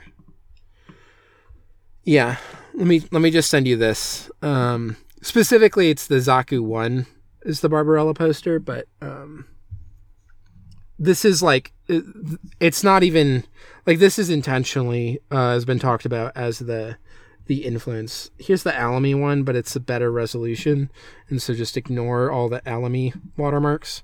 Uh, but like the guys in the background with the whips, like this is why the Zaku's have whips. Um, oh, because it's like a direct reference. yeah. Okay. Um. So, uh, I think I, yeah. I think I think I've seen like I I've seen this enough to like or, or I was familiar with it enough to know what you're talking about, but I didn't know it was like a direct basis. Yeah, I think it was a direct basis. Interesting. Um, But yeah, Uh, uh, I in general I like the designs. Um, I mean, also this is the first Gundam that I I got into building Gunpla, so that's also influencing it. Um, I've I've definitely built more Gunpla from um, Iron Blooded Orphans than any other like single series. Uh, Even even like all of Universal Century at this point.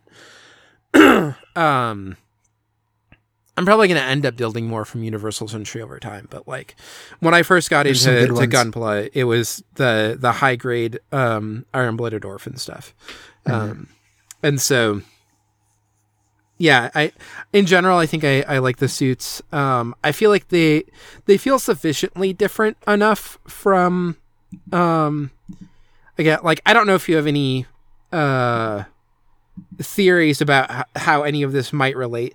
We, get the stuff around the Calamity War where Gundams existed and uh, were part of ending the war.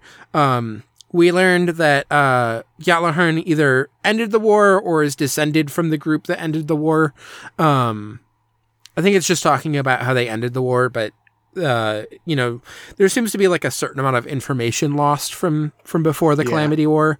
Um, so obviously, right now there's some ambiguity there of like uh, what was what exactly was the Calamity War, what was happening there, um, and uh, Barbatos is the one that feels the most distinctly like it is coming from, even though it has very clear uh, and thematically important, I think, for the show differences from Universal Century. It's the one that's the clearest. Like this is a Gundam. This Yeah, is they call it the know. white one, yeah. which is like Um, you know, I mean that's that's like Victory Gundam stuff. It's like, oh, Yeah. it's the white one. Everyone knows what that means. yeah. um, this is also Turn A stuff. Uh, the white doll comes up a bunch in, in Turn Okay. A as well. That's not Um, surprising. Yeah. Knowing um, the other, having seen like all a lot of the other Tomino stuff. Yeah. Uh, but and like the the grazes that we've seen um i feel like they're a little bit more like uh blocky um and angular than than a lot of Zeon stuff but do have the mono eye uh specifically and things like that so they're li- yeah a little more segmented. Like their blockiness is Yeah. like more segmented instead of just like you know like a Zaku where it's like yeah the, the Zaku itself is just like a kind of block, like a single, whereas the the grazes Yeah. are a little more like you know, um, like Um, delineated the the different parts of them. yeah and some of this too is uh i forget is, is this the show where they talk about the neo laminate armor Yeah, or is that am i thinking of it yeah na- nano laminate. Yeah, nano laminate. That's right. Um, yeah. So uh, one of the, and I think this also comes down to like this is the thing that I'm more aware of from building the um the kits, but like the primary gimmick, and it's actually I think a fairly nice um like in, terms of just the construction of the kits for Iron Blooded Orphans is that even the high grades have internal skeletons um, most high grades, like if you build a, a high grade of a Zaku or something, you're literally like there's some pieces that are going to construct the joint, but like the the leg is going to be just the armor that you see is the leg. Like those pieces are going to fit together. Um, the way that all of the Iron Blooded Orphan kits work is you basically build the the like frame itself, the skeleton, and then all of the armor pieces get applied to that. You layer it on. So yeah, so you have that being uh, added on as part of it. Um, and I we, think we you- see that with Barbatos. yeah, yeah. Yeah, there's a part where you see, um, and it is just like what it looks like if you get the the master grade that I I built of uh, Barbatos, um, where you see the the skeleton underneath and then the armor is applied. Um, and so like when I built it, it has you build like that entire skeleton and then put on the the armor pieces. Um, the master grade is like very close to what you see standing there when all the armor is off um, before you add on the, the armor pieces for the kit. Um, but yeah, like if you look at the Graze, like from behind, you can see where the like armor goes on and then where the like skeleton frame is underneath, uh, you know, like in the inside of the, the thigh and stuff. Um, and so I think that's also part of the design. That's why everything feels more segmented is that you have these like very clear armor segments being applied to an inner skeleton. Um, and so I, I do like that. It gives it, um, also, I think having everything be built around this idea of an inner skeleton, um, emphasizes to some degree like the, the, Humanoid. um, yeah, the humanoid like armor being applied to his shape. Um, even though it's not to the same extent as like Evangelion, where uh, they it's take literally human. yeah, yeah. It's, it's liter- spoilers for Evangelion. It's literally a whole ass giant human in there. Uh, you know when Ultraman gets really big? It's like if that was a monster and it was just like the giant. Uh, It was just body horrored yeah. Ultraman into Yeah. into a mecha. uh, it was just always big. um, Uh, but yeah, in general, yeah. I like these suits, but um, there's also a certain amount to which uh, they feel distinctively iron-blooded orphans to me, um, in sort of their designs. Yeah. That just um it just reminds me of like the one time that I went on the um the Eva wiki and it's like um you pull up the entry for like uh like the you know Eva unit and it's Yeah. like Eva units also also known as humans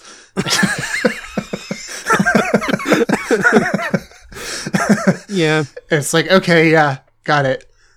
Um, and then you pull up the the wiki f- or the entry for angels, and it's like angels, also known as humans. It's like okay, yeah, gotcha. Um, Yeah. uh, that Uh, that's an interesting place.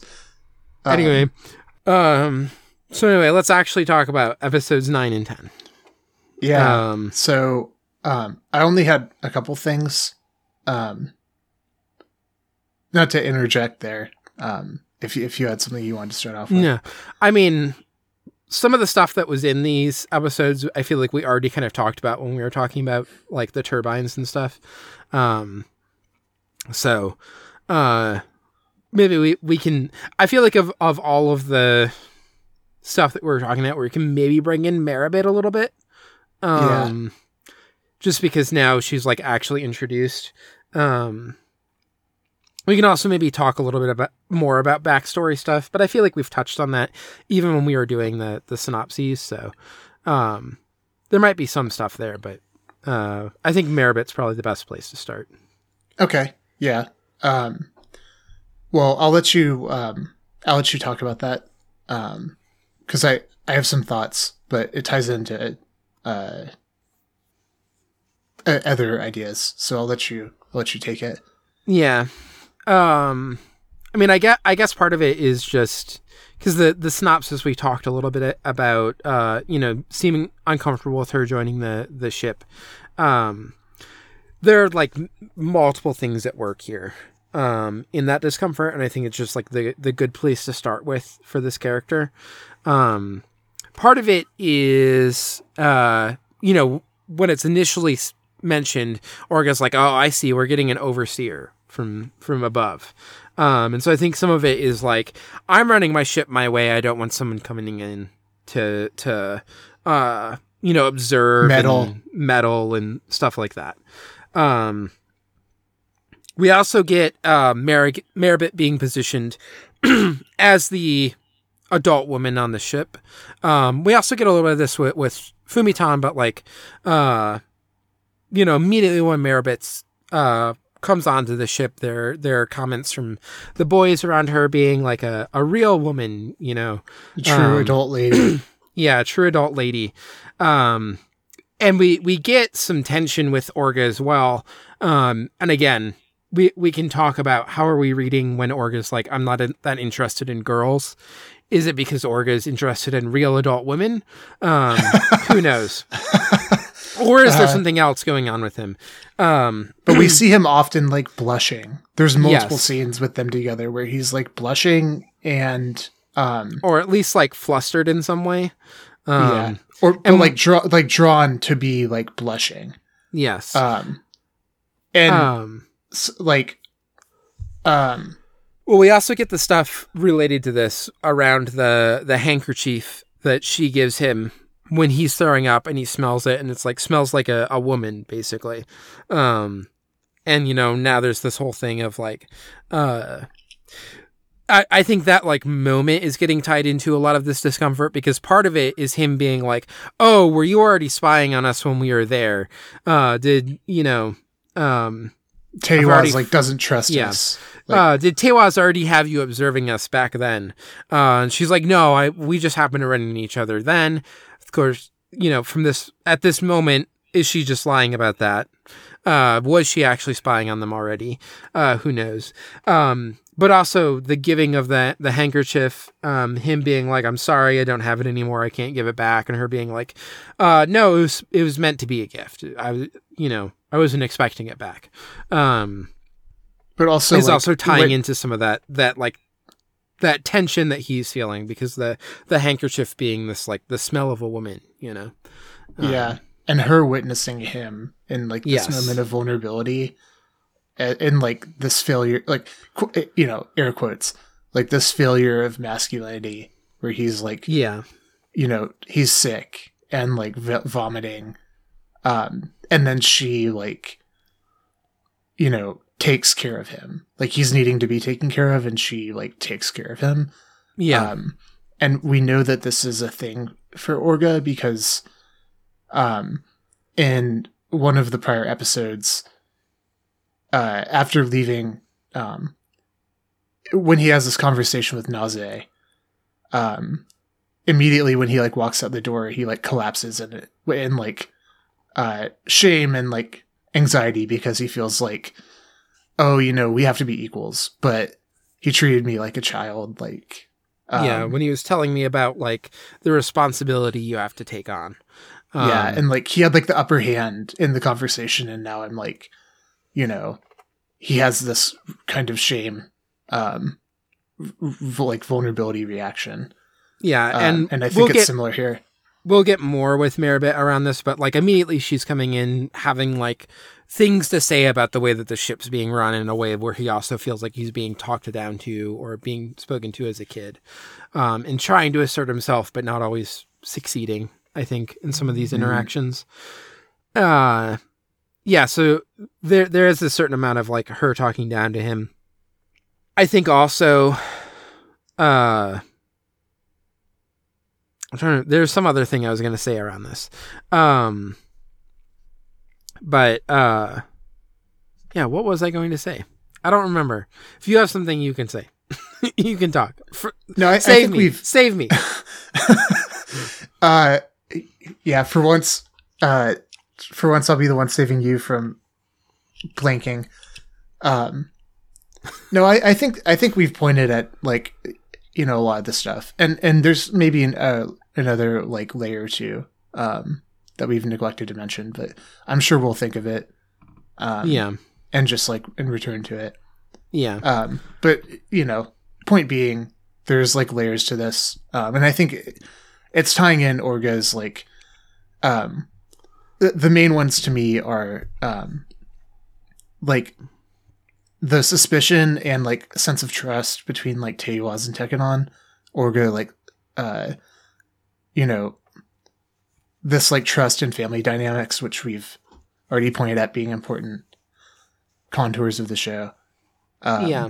that are like s- seem to be uh, at risk or in question with this. Uh, Merribit being a, the overseer, um, and then um, you know Orga's authority, like his ideas of like leadership, um, and then his position as like uh, a child with like dealing with these adults, um, which comes up again and again.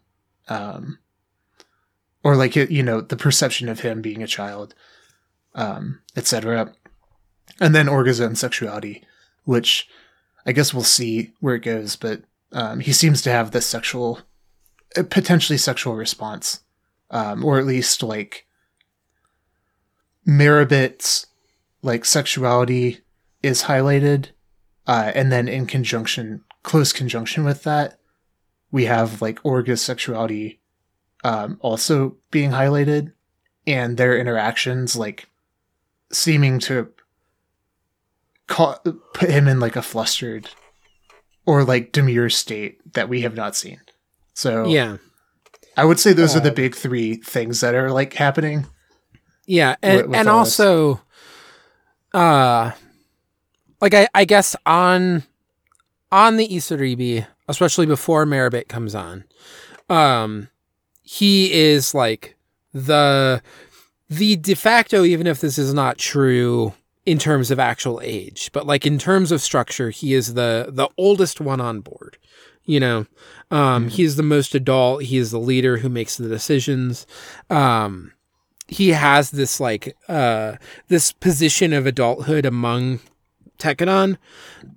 um and Naze has already previously challenged this to some extent. Um, but also Naze is on his own ship. And and part of the threat of Merribit too is like having this adult um in a way that that Fumitan is not uh going to challenge. Um has this adult who is going to make him feel like a child rather than follow his his orders in the way that Fumitan will. Um, or you know will slot in as like a member of the crew.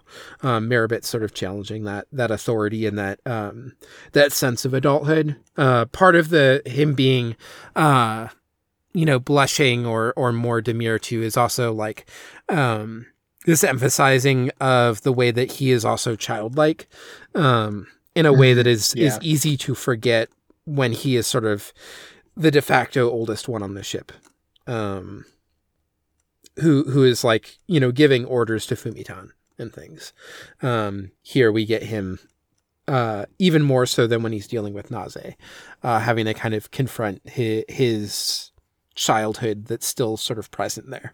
So, Yeah. Um, Um, If I could move back to episode nine really quick.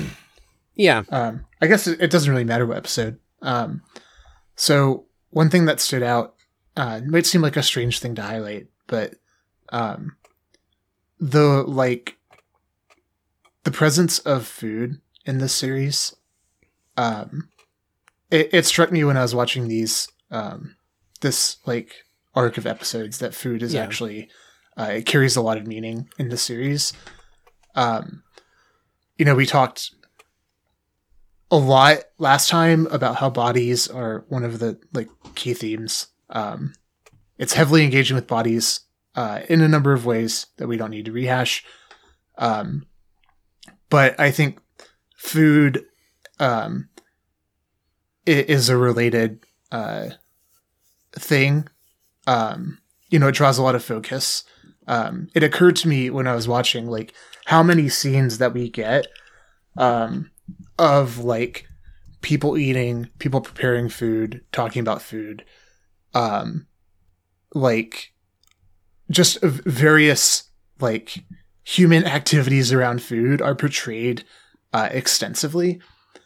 Um, and uh, the series like seems very interested in the idea of like nourishment, and it pays a lot of attention to like how bodies are like sustained and grown. Um, I think this is something that the Universal Century stuff does this as well. There's a kind of like um, realism, quote unquote, about the UC stuff where it does like look at, um, oh well, you know, how are these like children on the ship taken care of? Um, you see these like you know kind of domestic activities being done. Um, and so on and so forth. Um, but also here, I think it has uh, some additional um, significance uh, just around like uh, larger. Well, in the first place, uh, around this larger attention to like bodies um, and how they're shaped, um, and uh, again sustained. Um, but also this like trickles down to characterization.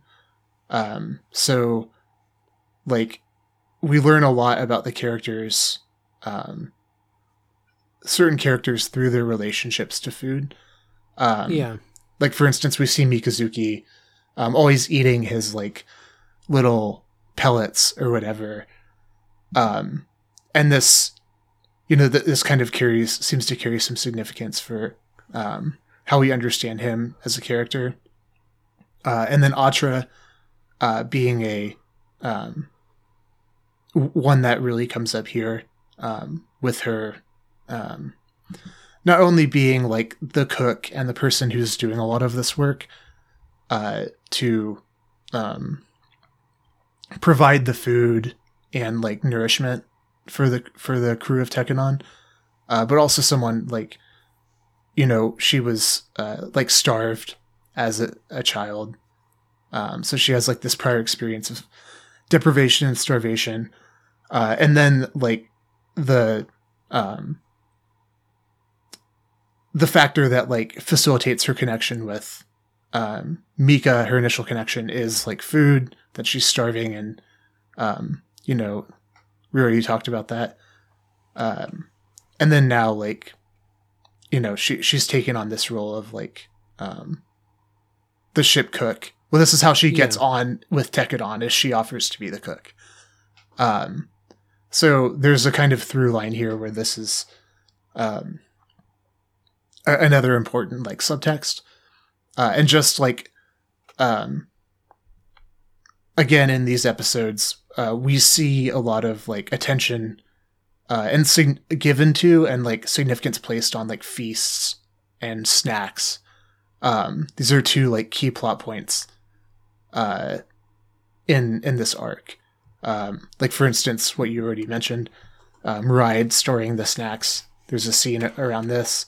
Yeah. Um, and then there's also like scenes where they first go to um, Saisei, where they finally like have uh, the opportunity to like eat these lavish foods.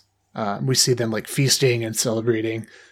Um, and all of this, I think, is really uh, important. So I just want to like point that out. Yeah. Um Yeah, definitely like also tying this back to previous stuff. Um a thing that I thought was interesting to uh thinking more about food, which I was also during these episodes. Um because we also, you know, we get the starvation with Atra um which also could then you could think about some of the stuff happening with um the conversation with Amida and Atra, where like in some ways Atra is very happy to just have food, um, in a way where it's uh less clear. Like the the vibe that I get from uh Amida is less like dealt with childhood starvation. Um, there's also a way that I I think uh and you know looking up ages are uh ambiguous, but I've seen some stuff that actually suggests a clearer age for Atra, um, where she's not like that much younger than a lot of the other characters that we see. Um, and so some of also like her being smaller and things uh, is this subtly pointing towards like uh, some stunted Uh, growth from yeah. childhood starvation. Um, things like that might also be like informing her character and her design. Mhm. Um, we also get stuff- uh, not to interject, but Yeah. also in 11, 12, and 13, food becomes uh, with the brewers. Um, it's, a, it's another like prominent instance where Yeah. this uh, is is portrayed. Um, but yeah, so then I'm also thinking about an, an interesting moment is the farm, um, Yep. when they're growing corn, which is a, a food. Um, and a, an interesting thing in that moment is the, the exchange around, you know, how much do you think an ear of corn costs? Um, and Kudelia is giving this answer, um, that my guess is just like from her, uh, you know, we're, we're dealing with like fake, uh, fake currency here, but also I think I've seen some stuff that points to like when they're saying 200 galler, it's supposed to be like kind of 200 galler would be similar to 200 yen, just in terms of the way the numbers work throughout the series. Um, we haven't gotten too much on uh, monetary stuff yet, but I, I think this holds true. Um, and so that would be like 200 yen would be like $2 or something, or maybe a little bit less, which could make sense for like that is costly, but would make sense for someone being like, oh yeah, uh, if I went to the store and I bought corn to eat, it might cost this much. hmm Um, and what Mika says is, no, it's like you know whatever fifty for like, uh, however many pounds or whatever, uh, and that this goes in is is used to make fuel. Um, and so also this like them growing a food stuff, but that most of it is being sold as fuel, uh, to you know to be turned into fuel, not to to be eaten. Um, as I think like another part that's like pointing towards this food stuff. Um, and I mean we've also gotten cooking is a thing that shows up a lot in this. Um, Yeah. Even before these parts, we got uh, Kudelia like having to learn how to cook and not being able to, to cut vegetables and things very well. Um, and you know is continuing. We we are going to get uh, in a future episode her making a bento box with Atra. Uh, we don't actually see the making of it, but uh, we see Mika having it, and so she's like continuing to cook. Um, and the bento box, the giving of the bento box for somebody to take is, uh, you know, this trope associated with like, um, you know, to to point to Evangelion as an example. There's the whole, um, uh, what's her name? The, I'm totally drawing a blank on the the uh the basketball guy and then the girl who likes him Oh, and is yeah, like me too. cooking I- food. yeah. I, I can't remember. That's um, Um, my brain is like, like, yeah, my brain is like too much in uh, Iron Blooded Orphans mode, and there's so many names in the show. yeah, Um, yeah. That's sad. We podcasted about Eva for like 16 hours. Yeah. we can't remember it. Maybe that's why Um, we can't remember. Uh, Hikari is the the girl. I still don't remember the boy's name. Is it Ko- Koji? Toji. Toji. Yeah. Toji. Toji Suzuhara. Yeah. Um so, you know, that's that's one, but like this is a recurring trope. The Right. the character cooking a, a lunch for another character. Um and often it would be, you know, in the school you might see this play out, but um here it's you know, I, I think it's the next episode or something where um that becomes built into this as well as like specifically the the uh Atra and Kudelia cooking for um for Mika. Um so I think that's also uh in the works. Another way that uh food is being like brought in as a theme is also the way that it relates to uh you know romance or attraction. Um and then also how it relates to labor. So Yeah. Yeah. Um, so all of those things coming together um, in in like food in this series. yeah. Um, Um, there's there's another Gundam series that cares a lot about food, but we'll get to it someday. okay, I'll be looking forward to it. Yeah, Um, and then you know I'll just briefly note like in nine and uh, ten, there's more. I put gender happening. Um, I think it's like what we talked about earlier, which is this idea of like f- the relationship between like family and sexuality that is kind seems to be um, kind of uh, being established uh, yeah, where um, Naze has this conversation with Orga where they're talking about um, well Naze is talking about you know he's the head of the the family um, and you know if women don't let out steam they explode it's my responsibility as the head of the family uh, to make sure that you know they're um, like sexually satisfied in essence yeah, um, but this is directed at Orga, um, and you know the subtext, or maybe not even sub. Like the message is that it, uh, it's a that Orga is also like similarly responsible for the um, sexual and emotional needs of uh, of his family, which is Tekkadan. Um, so you know, there's a there's implications to this that uh, I think we've um, yeah. established earlier, uh, but uh, in the this solution moment, is not uh, Orga fucks a bunch of guys on the on board. It is uh, arranges for sex, the Right. hiring of sex workers. right. um, so in this moment, you know, he like arranges for um, for the sex workers, but there's also like um, I think the equation that Naze is making um, also like has some significance. Um, Yeah, regardless of Orga's response to it. Um, so that's the main other uh, other thing that that stood out to me. Yeah. um, and we'll get, and I think we'll talk about this more when we get to like uh, episode thirteen in particular. But we're we're seeing this like um, embodying of a certain masculine role that the boys are taking on. Um, but I think we can talk about that more when we hit thirteen. So. Mhm. Uh, uh, sounds like you're about ready. We we can move on to our final chunk, uh, eleven Yes. through thirteen. Let's do Okay. it because I'm excited about these episodes. Yeah, uh, episode thirteen in particular is, um, I think of the episodes we've watched so far for the show, um, my favorite. Um, and uh, it's definitely one that like even when I've thought about the show in hindsight, I think about. So um, I think it's a really good one. Um, but we're not there yet. Episode 11 Human Debris. Uh, using the long distance transport booster given to them by Teiwaz, which is like this. Uh, it's kind of like the, the what? The full armor Gundam uh, in the original, uh, where like the Gundam sits in it and it's like a little ship that's launching. Yeah, Um, that's called the full armor Gundam, right? I don't remember. Um, mm, maybe not. Uh, there is one I remember in the uh, in the uh, uh you know 79 0079 uh them showing like here's the extra shield and everything and it's just like a a little ship basically that's being made out of it. Um, anyway, it Yeah, has it's that like vibe. it's not like gun something.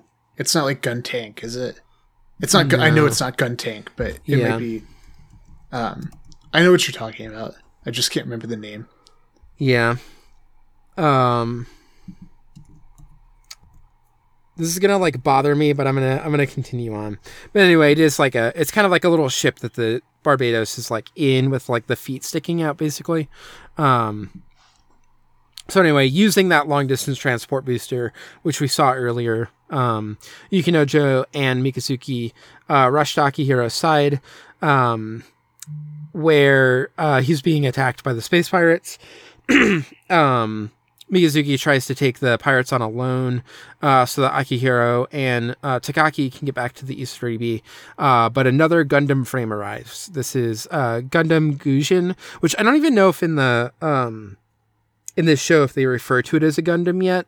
Uh, but if you know, if you've already identified the the uh, demonology naming thing, uh, Gu- Gusion or I don't know how you would say it, but um, that's another demon. So clearly, uh, you know, pointing towards um, this being a Gundam. Um, so uh, Mika duels with uh, Gusion while Akihiro tries to to run from the other pirates.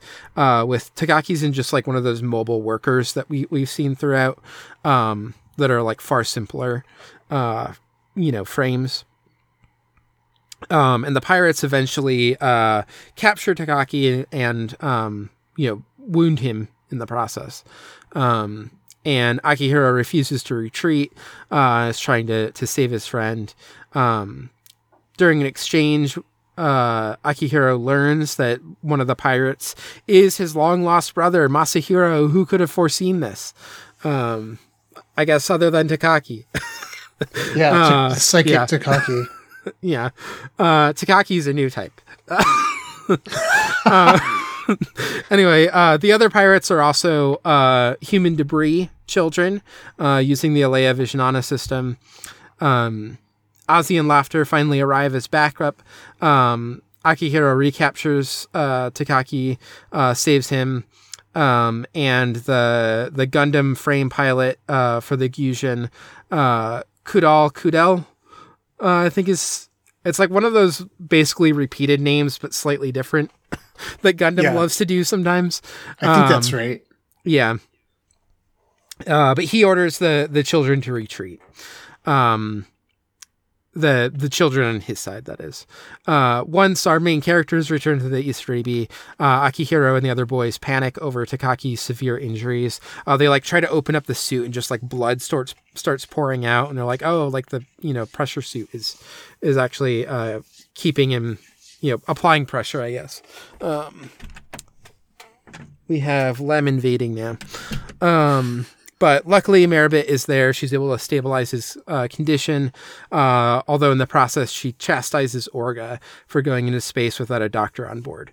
Uh, so we get more of uh, Orga's sort of authority and uh, adulthood to some extent being, um, you know, impugned or, uh, you know, that dynamic is intensifying here between uh, Orga and, and Merribit. Um, on the Hammerhead, uh, receives a message from the Brewers, a pirate group, um, demanding that the, the turbines hand over Kudelia. Uh, they are, of course, the ones who attacked. Um, meanwhile, we cut, um, and Gaelio and McGillis return to the Earth base um, of Gjallarhorn. Uh, this base is called Vingolf, um, and just a lot of Nordic names with Gjallarhorn. Um, McGillis spends time with his fiancee, uh, who is Gaelio's nine-year-old sister, uh, Almiria Bauduin. Um, McGillis receives word from Toto about Kudelia's whereabouts, um, and uh, that he sent pirates to pursue Tekkadan. On the brewer's mothership, uh, Kudal punishes the children um, for failing in the mission.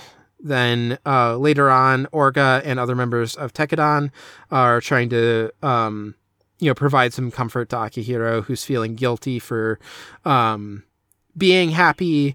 Um, for sort of in this moment, he's doubting, like he's he's going, you know, I almost got like tricked into feeling like uh, I was a human. I was a part of this family. Um, I think also you could read in a certain amount of guilt about uh, in his mind replacing Masahiro with Takaki as like his younger brother. Um, Well, that comes up. yeah. That's a. I think becomes explicit Um, soon. but you know sort of talks about i i need to remember that i'm human debris we don't we're trash we don't deserve happiness um things like that um orga is re- reassuring him that he's family and that also masahiro is, is you know part of Tekkadan's family. Um takaki wakes up during this conversation uh, and everyone's celebrating his recovery. Um and then uh, in the final moments uh orga and naze decide to strike back against the brewers. Uh, episode 12, The Shoals. Uh, Tekkadan has tracked the brewers to the Shoals debris zone, um, an area of collected debris created from the destruction, uh, like some of the fallout of the Calamity War, basically. Yeah, there's like a lot of uh there must have been a significant battle here or something, and so there's a lot of debris. Um and we learned that the Ahab reactors generate gravity. Um and so there's these unusual gravity zones that have uh drawn the debris into sort of a uh like long corridor. Um not like a tunnel specifically, but um sort of a long thing of, of debris in space. Um, meanwhile, the uh, the turbines and um, Tekkadan um, are forced to consider the possibility that their route has been leaked uh, by a traitor within Teiwaz, um, simply because uh, no one else would know uh, their route, or, or so they think, um, other than Teiwaz. Um, they uh, the turbines meet with Orga and others to plan out a strategy for the coming battle uh, which ends up being they plan to send uh, Mikazuki and Lafter out first to gain the enemy's attention, and then ambush the Brewers uh, from their flank um, with their ships, Yeah. with the, some of their this like, main ships. some of this also seems to be like uh why those two um Mikazuki has that uh sort of long distance transport that he can be in um and then uh the Hyakuren uh Lafter's uh sort of has when the arms fold up and there's that like jet backpack is kind of operating in a similar way um, Um, before the mission commences, um, as we mentioned before, Mikazuki is given a bento box uh, from Kudelia and Atra. Uh, he then talks with Akihiro about his brother. Um, Akihiro kind of asks um, asks Mika like, "Hey, if you encounter my brother, don't don't kill him. Uh, if you if you can help it, just hold him off until Akihiro comes." Um, uh, and Mika is like, "Yep, I already I already knew to do that." but I can't make any promises if I'm losing. um, meanwhile, on the brewer's spaceship, um, the space rats, child soldiers, uh, mourn the loss of their ally, uh, Pedro, who was killed by Mika in the previous battle. Uh, they converse on the topic of reincarnation, hoping that Pedro has been reborn. Masahiro disagrees uh, because he feels that human debris can't be reborn because they're trash, not human. Uh, the conversation is interrupted by their captain Kudal, who uh, basically threatens to kill them all if they uh, fail again. yeah Uh, Mika and Lafter eventually come, close in on the Brewers and engage. Um, the the Brewers send out the mobile suits, and so the fight ensues. Um, and just as they, uh, just as um, the turbines and Tekkadan planned, uh, the Brewers are completely fixated on uh, Mika and Lafter, uh, taken completely by surprise when the Isaribi and Hammerhead uh, arrive in the debris zone. Um, the Isaribi and Hammerhead cut straight through the debris and ram the Brewers' ships, uh, completely like incapacitate their their ship and board it. Um, Shino and Dante are um, leading the team of soldiers to board. Um, and meanwhile, like it now has just turned into like an all out. Um, the turbines and Tekkadan have launched all of their mobile suits. Um, so it's just like an all out mobile suit battle. Um, Azee and Lafter run interference for Akihiro, uh, which allows him to locate uh, Masahiro. Uh, Akihiro then engages Masahiro by like basically casting his weapon away and locking their suits together, and is trying to uh, convince Masahiro to join Tekkadan. Um, and as Akihiro is talking about how he's been treated, how well he's been treated, um, how he's found a uh, a family in Tekkadan, um, this kind of like uh, tragically has the opposite effect uh, on Masahiro, who's like, um, it like alienates him, and he he's like aggravated that um, Akihiro has abandoned him. Um, Yeah, there's a We see- specific line of like, uh, family is like, uh, you know, you and mom and dad. Like, what are you doing talking about another family? Kind of. yeah, and mom and dad are dead, and like you Yeah. you've abandoned me now, so now I have like Yeah. no hope, basically. Um, and Akihiro is trying to like you know argue otherwise, but um, as this is happening, uh, Kudal is like um, kind of like ha- has Mikazuki's gotten the upper hand on Kudal, and Kudal's kind of fleeing. Um, but he sees uh, Akihiro there, so he's like, "I'm going to take my opportunity to kill um, this enemy," and um, is like demanding that Masahiro keeps holding uh, Akihiro. Um, but instead, uh, Masahiro like pushes uh, Akihiro away and takes the full impact from uh, Kudal's attack, which basically just like crushes the um, the cockpit Yeah. uh, entirely. With an actual hammer, not a not a Gundam hammer, but just a hammer ass hammer. Yeah, just straight up hammer. Yeah. Uh, so episode thirteen. Yep. Um, so episode 13, funeral rites. Uh, so still at the Shoal, uh, Shoals debris zone, um, the battle between Tekkadan, the turbines, and, uh, the Brewers continues. Um, piloting Gusion, uh, Kudal smashes the cockpit of Masahiro's mobile suit and fatally injures him. Uh, Akihiro rushes, uh, to his side, is like actually out of his cockpit, like reaching out to Masahiro, asking why. um, and Masahiro sort of saying like, you know, I'm I'm showing to you like human debris. We're we're born alone in space. We die alone in space. Um, uh, sort of also expounds this thing that he he doesn't believe that uh, human debris are reborn. Um, and Akihiro is sort of saying, no, I, I believe that you'll be reborn, that you'll return home. Um, Masahiro is like, well, I guess I'll find out soon enough. Like, um, you know, what, whichever of us is true, I'm going to figure that out because he's obviously doomed and he dies. Um, aboard the Brewers ship, uh, a team led by Shino and Dante uh, are forced to kill some of the enslaved child soldiers after exchanging fire and losing some of their own. Um, there's the scene where they they see the the kids and they're like, oh, you know, it's these are the kids. We we don't need to fight them. Um, and start moving on. And you know, one of the Tekkadan uh team members is killed by the the kids.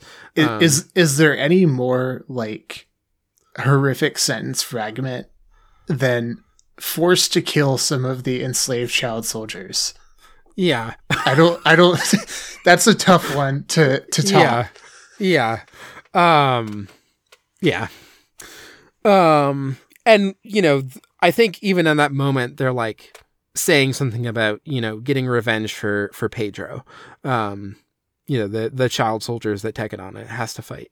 Um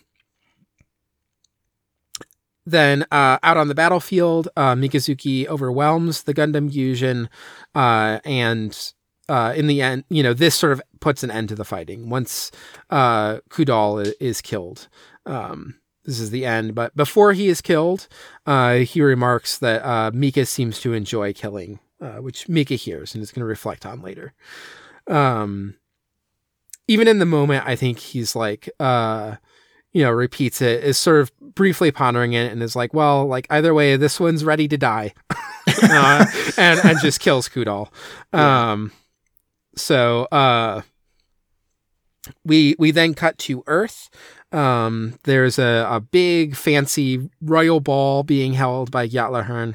Uh, full Zeon hours over here on the ship Oh, or yeah. on, on Oh, Earth. yeah. Yeah. Um, they're having all the Federation people come. Um, Judo's gonna show up and grow really big and go Super Saiyan. Uh, no, Yeah. none of that happened. infiltrate the, the ball. Yeah, we've never seen this one before. yeah um you know s- run up the stairs and see uh why am i drawing a blank on her name i just ha- i'm trying to hold all the ibo names in my head and um even forgetting what's the Zeon lady's name on, haman yeah haman, Haman Karn.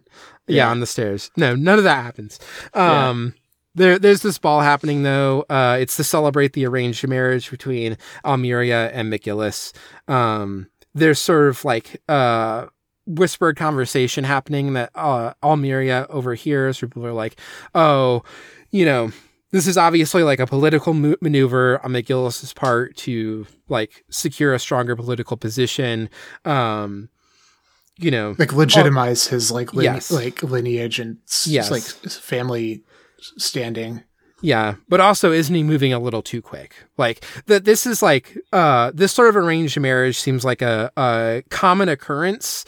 Uh but the part that that is uh odd or talked about is that the the marriage seems to be pushed along faster than it normally would. Um and the the conversation that is happening uh at the ball is that uh the the suspected reason is sort of him trying to make political maneuvers um and you know strengthen his his family uh and his like claim to power um she also sees uh, there are many older women who seem to be uh, interested in McGillis. We get uh, in a way that's sort of paralleling stuff that have been happening with Atra. Yeah. Um, we see Al uh, Almaria. I I forget if it's Almeria or Almaria. Almeria. Um, yeah, I think it's Almeria. I think the the synopsis that I copied from spelled their name wrong, which is not the first name that they've spelled wrong. I tried to fix it whenever I saw it. Um, but Almeria is noticing, you know, the the the women with curves and we get know, the shots like from her point of view of Yeah. their like curves and bodies. Yeah. Um, and so she's sort of embarrassed uh, and goes out uh, onto like a, a balcony or something, sort of away. Um, and then McGillis uh, comes out um, and sort of uh, says something about like, "Oh, you're the you know loveliest woman at the ball" or whatever, and asks her to dance. Um, and then like picks her up and carries her. Um, some of this stuff is uncomfortable, and we'll also be able to talk about more as this stuff develops uh how I feel about things but um I I think there's a lot of stuff that's going on here that uh is partially engaged in uh stuff especially from Char's counterattack around like Char and uh th- it's definitely touching on pedophilia here uh but Mhm. also there's like this uh political element and things um right now exactly like we we don't get a clear uh from McGillis's point of view intention here I guess Yeah. um anyway uh but I I think people are right to watch this scene and already be uncomfortable to some extent about this whole scenario um anyway uh back in space uh Orga offers the sort of children pirates uh, who are left over the chance to join Tekkadan. Um, they're kind of surprised by this, and he says, Human debris, born in space and not afraid to die in space. You are the proud chosen one. Tekkadan welcomes you all. Um, and a number of the kids, like, actually weep at this, that, like, they were captured and now they're being offered to, like, be able to join Tekkadan, basically, uh, is, is not really a expectation they probably had. Um, then, uh, meanwhile, members of Tekkadan are mourning all of those who died during the fighting. Um, obviously, mostly mourning their own, uh, but also Masahiro is sort of one of the ones being mourned here. Um, and uh, I think it's Shino is the one who is reflecting that he gave the orders and so he should have died instead. Uh, we get Mika sort of pushing back on that. Um, don't say that. That's respectful, disrespectful for those who died. Um, I think this is a, an interesting tension um, that we can maybe talk about more, but I, I just want to call it out right, right now, where we're sort of getting this. Um, everyone is welcome here. Uh, you know, people are like free to choose uh, their what they're doing and and their role, and then also that being immediately juxtaposed to like Shino gave orders that people followed and died. Yeah. Um, there there Um, is it's a little bit more complex than it being purely freeing. I think. Uh, yes, uh, absolutely. Um. Anyway, um, Orga and Naze uh, sees all the Brewers' assets and meet to discuss their move. And Orga's like, "I want to sell off all the mobile suits. Um, I don't want us to be using suits that killed Akihiro's brother. Um, you know, I don't think that would be a, good move for us. So let's just sell them off and get the the profits from it." Um, Merribit uh, suggests that Tekkadan uh, hold a funeral using some of the revenue from from these sales, uh, and talks about how in the past this was a ceremony done to help the dead forget the suffering that they experienced in life and to be able to be reborn. Um, Orga sort of arguing against this at first. Um, he says, if we have time to to hold a funeral, we should be spending that time looking to the future, making plans. Um, you know, it has this very future oriented perspective. Um, and Merribit reminds him that just because he feels that way does not mean that others do. Uh, Yeah. And then we get, we get this line: funerals are for the living as well, to let them accept the deaths of those they love. Um, we get a little bit here of uh, Orga still feeling talked down to, but also decides to to hold the funeral. Um, is convinced in this. Um, so they they put in sort of like a, a coffin shaped uh, you know thing. Uh, like a box, they put a bunch of belongings of those who died uh, and send it drifting off into space.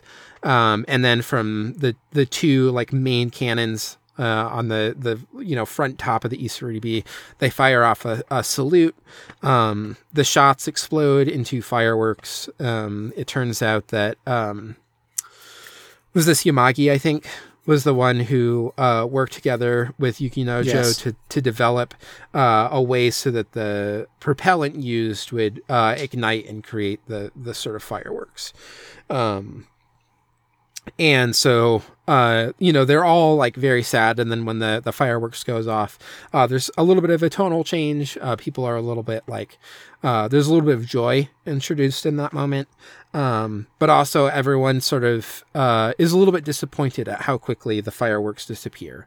Uh you know remarking that like oh it'd be great if they just stayed here forever. Um this gets contrasted with Tekkadan the iron flower that will never wilt um, and then here's this, you know, fireworks being a thing that's tied into, uh, I think in a lot of cultures, but in, in Japan in particular, there's that sort of Buddhist idea of the fleeting nature of life and flowers and uh, fireworks and things are, these are things that remind you of the, how fleeting life is. Um, yeah. And so this is drawn. This is drawn out, like remarked on, like oh, Yeah. you know, our lives are by one of the characters. I can't. I think it might be Eugene. Is like our lives are so short.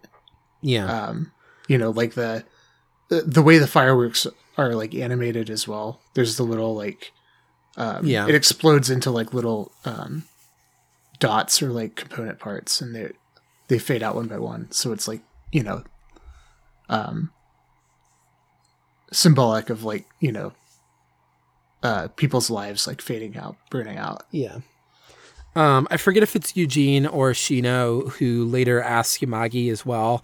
Um, make sure you do something like that for when I That's die. Shino. Yeah, Shino. And then Yamagi's like, well, we can't be having funerals all the time like that. Like, that was very expensive to do that. Um, But also, I don't want you to die, Shino. Yeah. um. Anyway, uh, during this funeral part two, uh, some of the kids seem to be stifling back uh, tears, and Naze reminds them, um, you know, funerals are a time where people can cry as much as they want. Um, but the boys are determined that they can't be lame when mourning the death of their cool brothers. Uh, so we get some like masculinity coming in here um, that will continue to develop. But this also gets pretty quickly juxtaposed where uh, I think it's Ride who uh, is keeping everyone awake because he keeps crying. Um, and so uh, he goes out um, and uh, is it Merribit or is it Fumitan? It's Fumitan. It's Fumitan. Yeah, so there's uh, Atra, Kudelia, and Fumitan.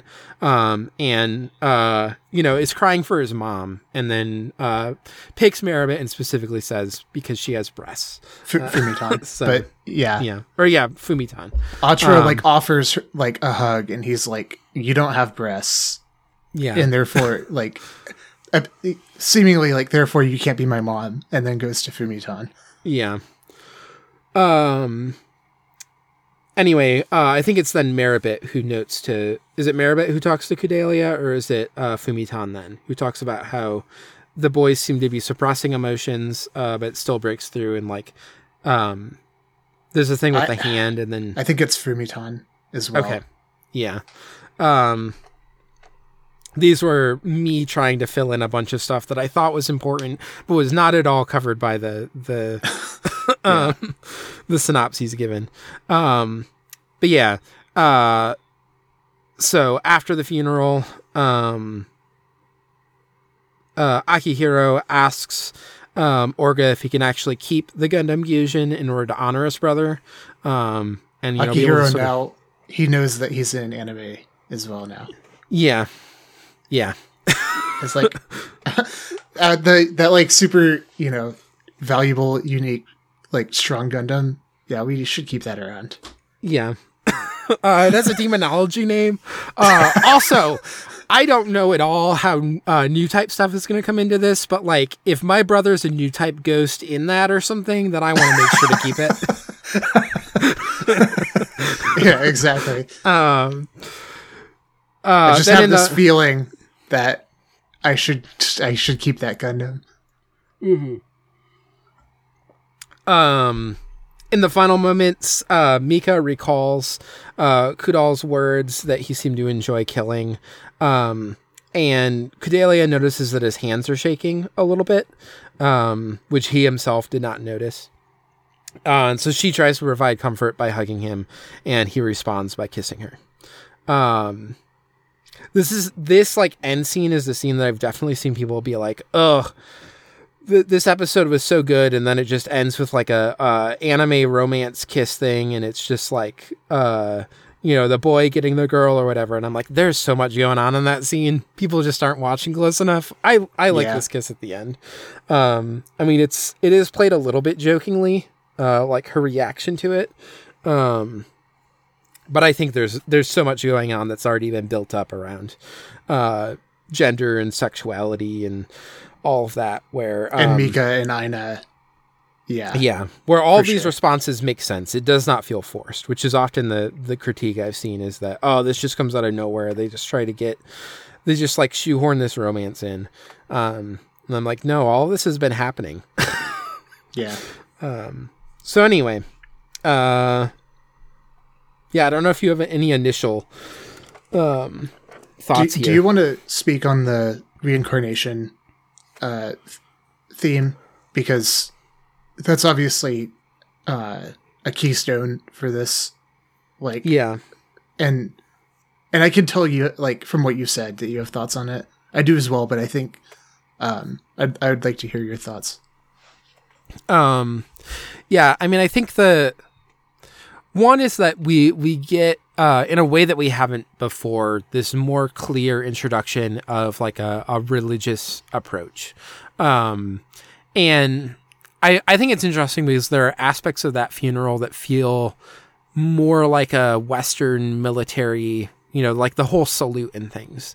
Um but it's definitely being inflected with um a certain like Buddhist hinge with the the fireworks and the flowers and this idea of like the ephemeral life, um, specifically being brought in here, as well as all the talk about like uh, reincarnation, um, being reborn. Part of the purpose of a funeral, uh, it's not being talked about as allowing the soul to pass to heaven, but rather allowing the soul to, uh, you know, forget the the suffering it felt in life, so that it will be reborn again. Um, that in some ways, the like forgetting of suffering that you had was an unnecessary element of the soul being prepared to be reincarnated. Um, which is a, a thing that comes up in uh, various like beliefs that have reincarnation, but I think it's specifically like that version of it is being brought out here. Um, because it's also being tied into this idea of like uh what is human and not um the the term human debris and i don't actually know what the the japanese um for this is uh but in english we we get human debris and it has the you know that the two parts i looked it up and it is just uh I think they just say debris. Yeah. yeah human debris um it's just a like katakana, for Katakana. yeah Yeah. um but uh yeah so the the you know it has the two parts of like human and then like debris or garbage. Um and so then there's sort of these debates that are happening among those classified as human de- debris of are we human or are we debris? Um which which of these two is like the the primary thing that we are? Um and this idea of you know, being human debris, even though human is a part of the the word, is a dehumanizing thing to be. Um, it is the thing that like strips you of humanity. It is the thing that allows you to be traded as a slave. Um, that you you are sort of uh, Like within this like political social like socio-political system. Yes. Um, and we see that this is like encoded. There's like uh, contracts and things around this. Um, because we get the the Orga sort of uh, giving like giving that contract to um to Akihiro, uh, in an earlier episode. Um, and also uh, it seems to specifically be tied to being orphaned. Um, that like uh, being without a family. Uh, and we see the way that like families are split up as well, like that siblings are split up in the system. Um, you know, is being emphasized here. Um, so we we get the like uh, dehumanization, then going into the spiritual element of to what degree does spirituality for humans even matter for us? Um, if this is like the state that we are given, uh, and then people having sort of um, different opinions within that. So, uh, you know, we obviously get Masahiro as like the most pessimistic. We are Yeah. just debris. Uh, let's like strip off the human part. That's like uh, papering over what we really are. Like the pretense, yeah, of like humanity is it's just like causing pain because we Yes. really are like we can't be humans. Um and so like we should might as well just like let it go because it's Yeah. only ever going to be painful. um, and then others who who think that you know maybe we have this painful life, but we'll die and we'll be able to to do something else out. You know, we will be reborn and we'll hopefully be reborn as something better. Um, and then we also get this sort of being paralleled with, uh, you know, the the literal reincarnation and like rebirth being paralleled with the the more figurative one that's happening with Akihiro, um, where where uh, Akihiro I think is is going through a process of like um, figurative rebirth. Um, In this process of feeling stripped of his humanity and now being given it back, um, you know, being stripped of his family and now being given a family. Um, but also the ways that that like continues to put him at odds with, uh, you know, the the way that it tragically puts him at odds with with uh, Masahiro here, uh, for Yeah. example. Well, and not only Akihiro, but like in in various ways, all of Tekkadan. Um, even like Aina, um, the idea of her being like property, um, of like uh, Maruba's property or whatever, um, is introduced. Like she's been stripped of her family, even if she has like this noble status. Um, she's also like, um, obviously not in the same position as Akihiro um, Yeah, like socially um but like there's valences of this happening with like a lot maybe not all a lot of the people in Tekkadan um, Yeah. where like the the the structure of Tekkadan is like um like a restorative one where they're like regaining um like gaining or regaining um this like these various aspects of humanity. Yeah. Um, and also space rats, which seems to be a slightly broader term. Um, Yeah, like it seems like there's like a, a clear uh that human debris has like a clear social uh and like political delineations of like who is classified that way um where like Orga and Mika it seems like we're not classified as human debris although they were orphans and they were child soldiers.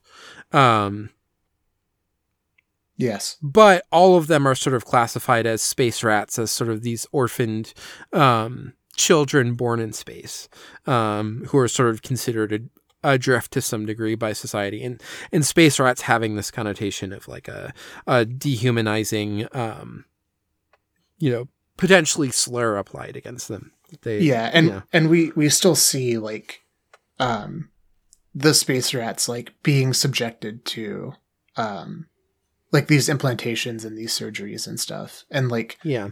their agency um like this kind of like uh dehumanizing objectification i think is like the the force um like the, the force that is like at, at work um, Yeah.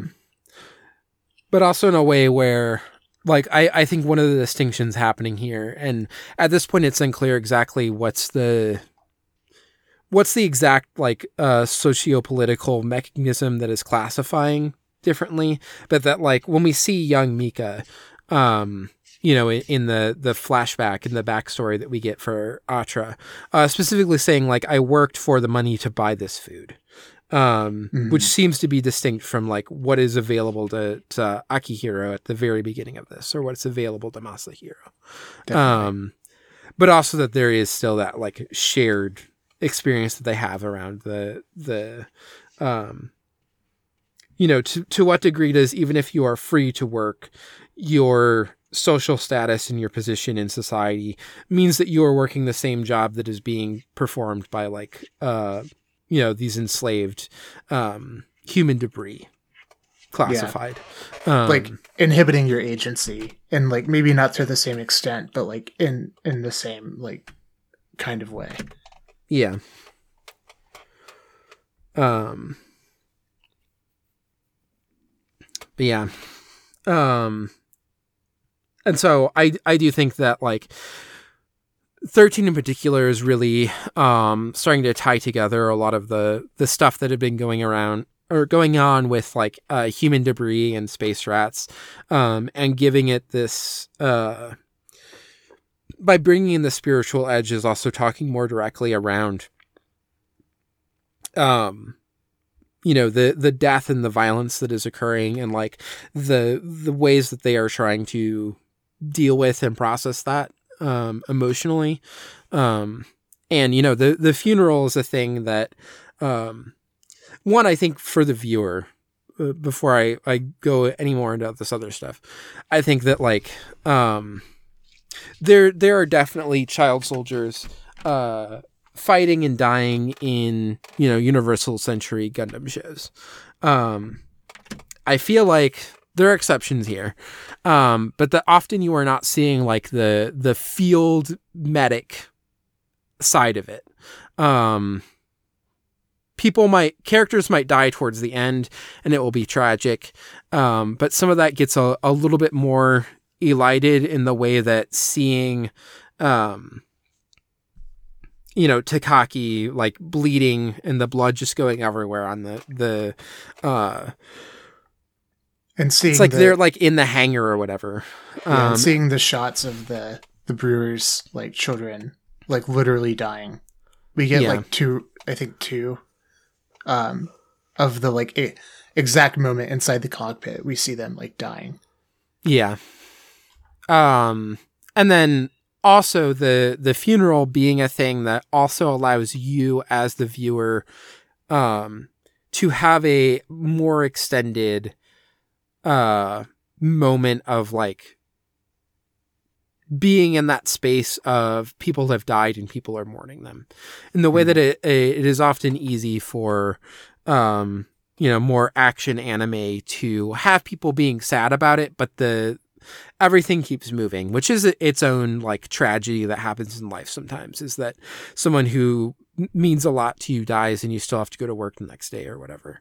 Um, but by by being able to slow down the story a little bit and give you an episode that is primarily about the funeral more than anything else, um, I think gives a little extra space too for uh, like narratively bringing in the viewer to thinking about that specific moment and the emotions that the people are feeling. Um, and then again, tying it to, you know, the spiritual way of trying to process what is happening to them. Um, but also to some degree, the, the limits of it that there's like, you know, we get the thing of it's okay to cry and then them being like, no, we're not going to cry. Um, and even when like Ride does cry, the seeking of how to deal with that is a I would say at least uh, partially sexual thing. Mhm. Um, all of this is like tying into these constructions of masculinity that is kind of delimiting the space of what emotions they can feel. And this is being specifically called out by uh, Fumitan talking to Kudelia about like Yeah. how they are repressing emotions, um, how they are suppressing them, and not actually dealing with them. Um, And then we get Mikazuki yeah, and then we in the get middle of that. yeah, and then we get Kudelia trying to, in some way, offer comfort, recognizing that he needs comfort, and the his response being also similarly mediated by uh, all of these like sort of pressures of um, masculinity, where it is to kiss her. Um, Well, and all but, of it, but also this is tying into like the developing romance that has been occurring. So yeah, and and all of this stuff is so like hyper concentrated in Mika. yeah, um, because Mika is such like, um, he carries the burden of the violence in a way like as like the primary agent of uh, the violence. Like he's the primary fighter, you know, Yeah. and he, and he like, uh, his relationship with Orga is, um, you know, defined like so much by that, like his willingness and his efficacy and like doing this Yeah. Literally the Um, first uh scene of the anime is uh you know mika as a child shooting someone to protect Orga.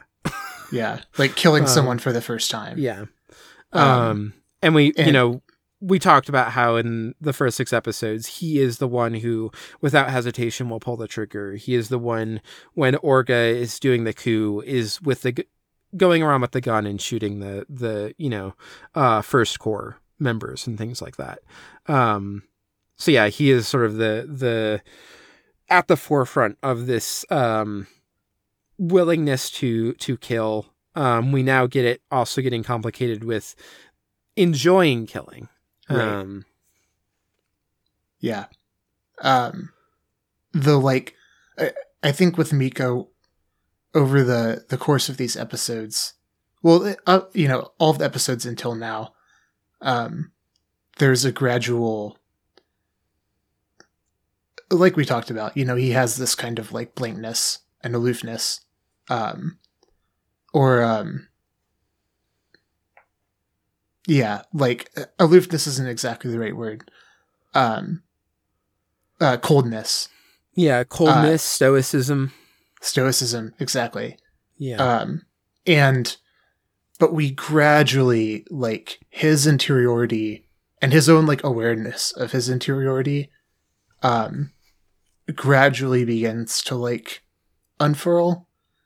Um, and this feels like a tipping point. Uh, that is like prompted by, or um,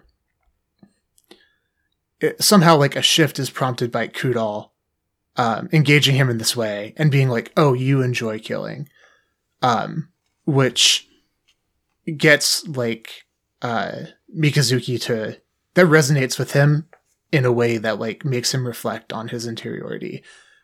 Um, and so like, you know, in the course of him reflecting on his own like potential sadism, like his relationship to this violence that he's doing, um, you know, this is directly linked with um, him kissing Kudelia because, like Yeah. a- as you said earlier, um, he's shaking because he's thinking about uh, like his own emotional, um, like his own emotions and his emotional response to the violence that he's doing.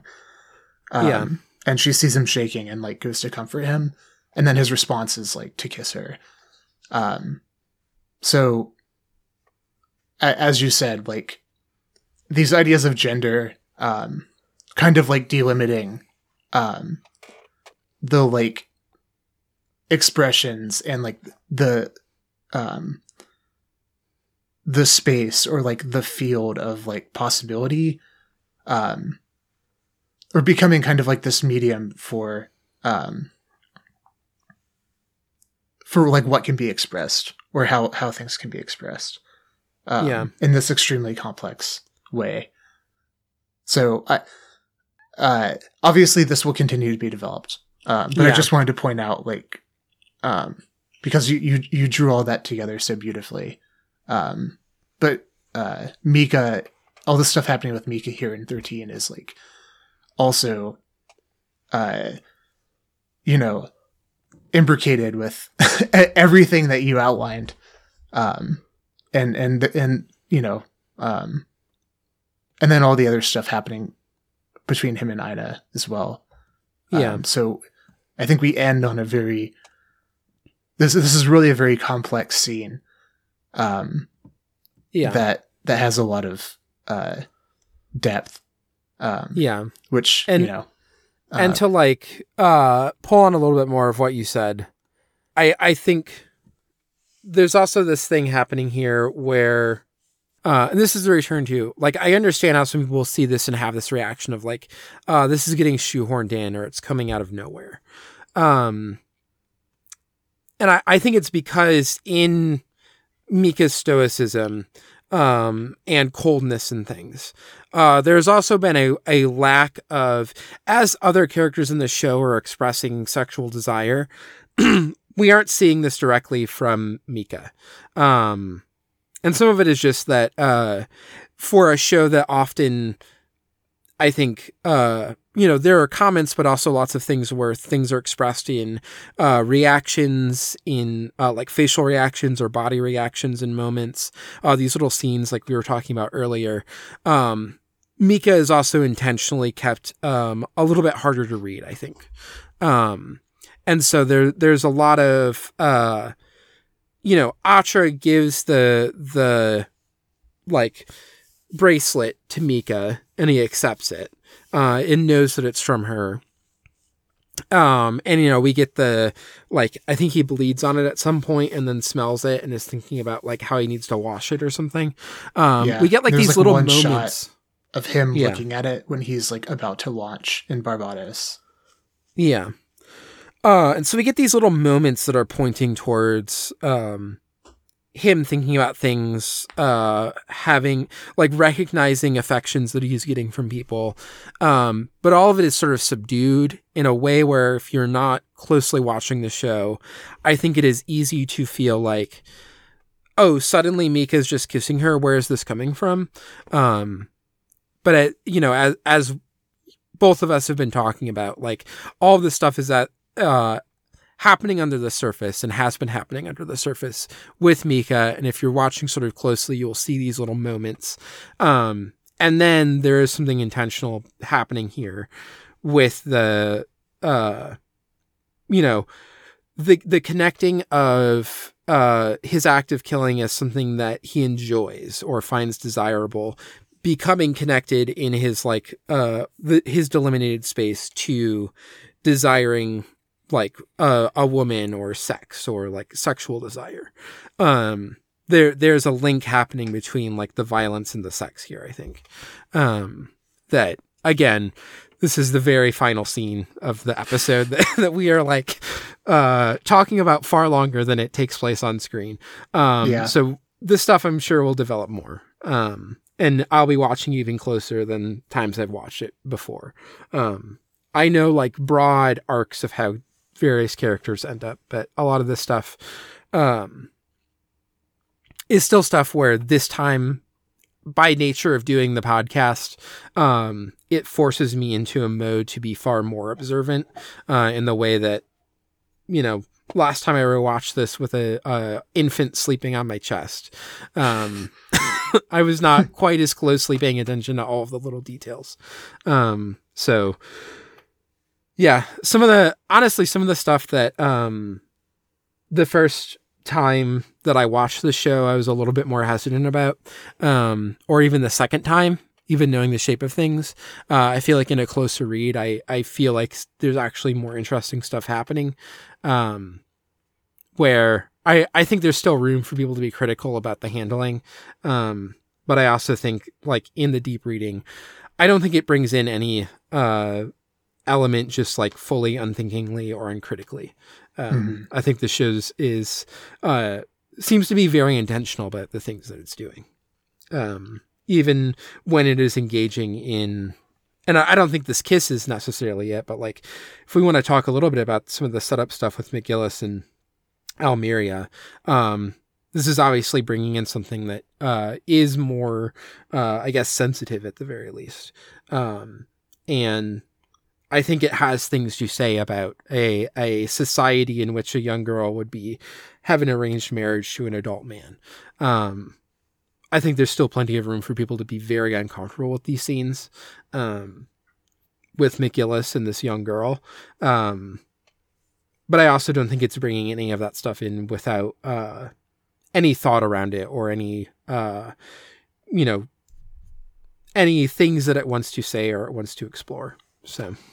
Yeah. I mean, so I I kind of want to wait and see what happens with Almiria and McGillis. Yeah, that's Um, fair. There's there's so uh th- uh McGillis at this point, aside from just sort of clearly being a uh Char character who seems to be very uh intelligent and it seems to be plotting things behind the scenes. Um his actual like uh intentions, his actual plots and plans are still fairly unclear. Um and so he's sort of a hard character to talk about until we get more on like what actually is he trying to do in all of this what actually is his position um you know Yeah. what how Char being a character who uh you know has very complex motivations throughout you know the original UC Gundam stuff um I, I understand you being like let's let's wait on McGillis and see where this goes before before we dig in more. Um, yeah. The the one thing I will say is that even in these episodes, I think there's already a lot of evidence um that like the presentation of Almiria is uh and, and her situation is is critical.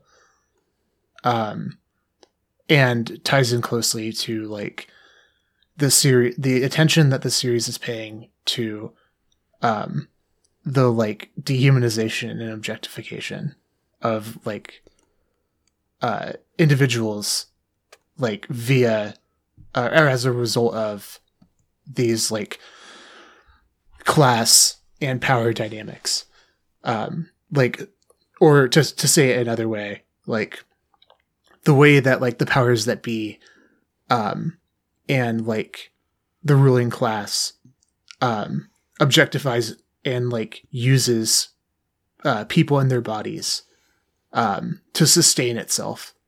Yeah, um and so i'll just say that. Uh i i think that like that this is already how i'm feeling about the way this series is presenting or, or what what's happening here with um especially almiria but like potentially um also like identifying mcgillis as someone who um you know maybe an agent of of like um inflicting this but also someone who who may be also um subject to it as well yeah. Um. Uh, I just saw the the uh, note with Ein that you that um I think we're gonna get a lot more with Ein as this goes on. So like next time we'll probably have more to talk about. Um, Yeah. I know I- that he I- gets developed more as a character, and I, I, I thought some of it happened sooner. Um, but he's kind of just been chilling out so far. In the I only have one, like one more thing that I wanted to bring up, and I think we're like we're hitting the three and a half hour mark, so I know Yeah. we're both running out of steam. Um, but this is one thing. This is the thing that I mentioned earlier. I was really excited about. Um, in episode eleven, we see like we have this scene on the Vingolf, um, where McGillis and Gaelio are talking, and uh they're talking about how they've hired the brewers to, um, you know, attack uh, uh, Tekkadan, and um, Gaelio is like, "Oh, well, if we know where Tekkadan is, I'll go right now and just solve this." And McGillis is like, "No, no, no. Um, we've hired pirates. Uh, let the sewer rats clean the sewers." Um, be- because like they're traveling on the dark pass, uh, like outside of the Ariadne network. yeah, Um, so let's just let the like rats clean the sewers. yeah. Um, Well, and obviously, like the the parallel from sewer rats to space rats, let the space rats clean space. exactly. Um, and in this like the middle of this conversation, um, as like right as he's saying, that the sewer rats clean the sewers, uh, we get like a very brief cut to this wide shot of the Vingolf, um, like cruising on this like pristine, sparkling ocean. Um, and it occurred to me in this moment that like, you know, again, last time I was trying to make the point about, um, like bodies in this world, how they're portrayed. You know, there's a lot of detail in their portrayals, and it conveys like not only the the characters' traits and their meaning in the narrative, um, but also the social and political forces that are acting on the on them. Um, so like the social and political is like shaping, manifesting in these bodies and like shaping these bodies. Um, and here I think we get, um, this is like deepened, um, to like include spaces as well. Yeah, Um, so like in this world, it's not just like there's not only a relation between like class forces uh, and human bodies, but also like class forces in space. Um, so class politics becomes spatialized. Like certain spaces are marked as like clean, desirable, um, habitable, and those are obviously like spaces of the upper class. Um, so we see the Vingolf. We get like several shots of it. Um, it's this like gi- giant yacht, basically. Um, yeah, it's like white, clean, um, highly symmetrical, um, but like you know, very like um, lavish design. Uh, there's greenery on it, but again, the greenery is all very manicured, um, very symmetrical, um, which uh, parallels what we see from like the the spaces um, that are created by the people of Gjallarhorn and also the the people of Gjallarhorn themselves, um, who all like, unless I've missed something, uh, who all appear to be like white, um, you know, uh, very cleanly dressed, very lavishly dressed, uh, very like Yeah. symmetrical, put together, um, and again tying into like, um, you know, their bodies aren't haven't been subjected to these like um, surgeries and modifications. Um, and I'm thinking of uh, like, you know, he he vomits when he sees um, the whiskers. yeah, Um, so there's like uh, the Vingolf, the space of the Vingolf is like, um, you know, it's it's politicized or uh, it's reflecting like the same type of force. Um, and then uh, at the same time, like uh, McGillis is talking about like the dark paths of the um, the shoals like this these areas outside of the um, Gjallarhorn Ariadne network that are like he, he equates them to sewers or like dark spaces, um, which is like immediately contrasted by this um, this shot of like the you know the Vingolf and like the bright pure ocean. Um, Yeah. and then you know obviously we have like the bodies and the spaces of the space rats um you know uh there's an equation that that we've you've touched on um the bodies of space rats are equated to trash um so human debris um we see them as like um dirty like mika's hands um they're like rough asymmetrical um and like the whiskers um the way that like their bodies are like opened and exposed um and like you know i use the word distorted with scare quotes um Yeah. but i think in like this worldview that's being advanced by mcgillis um like this worldview is marking um the bodies of the space rats as like grotesque and like distorted and etc. It's and, like unclean um, in these ways. Yeah. Uh, so uh, I guess um, I just found it really uh, fascinating, and I got really psyched when I when we got this scene because I was like, oh, um, this series is not only showing how like um, ideal like ideology is working on um, like political forces and ideology is working on bodies, but it's also like working on spaces as well, um, and how spaces are like categorized and um, shaped.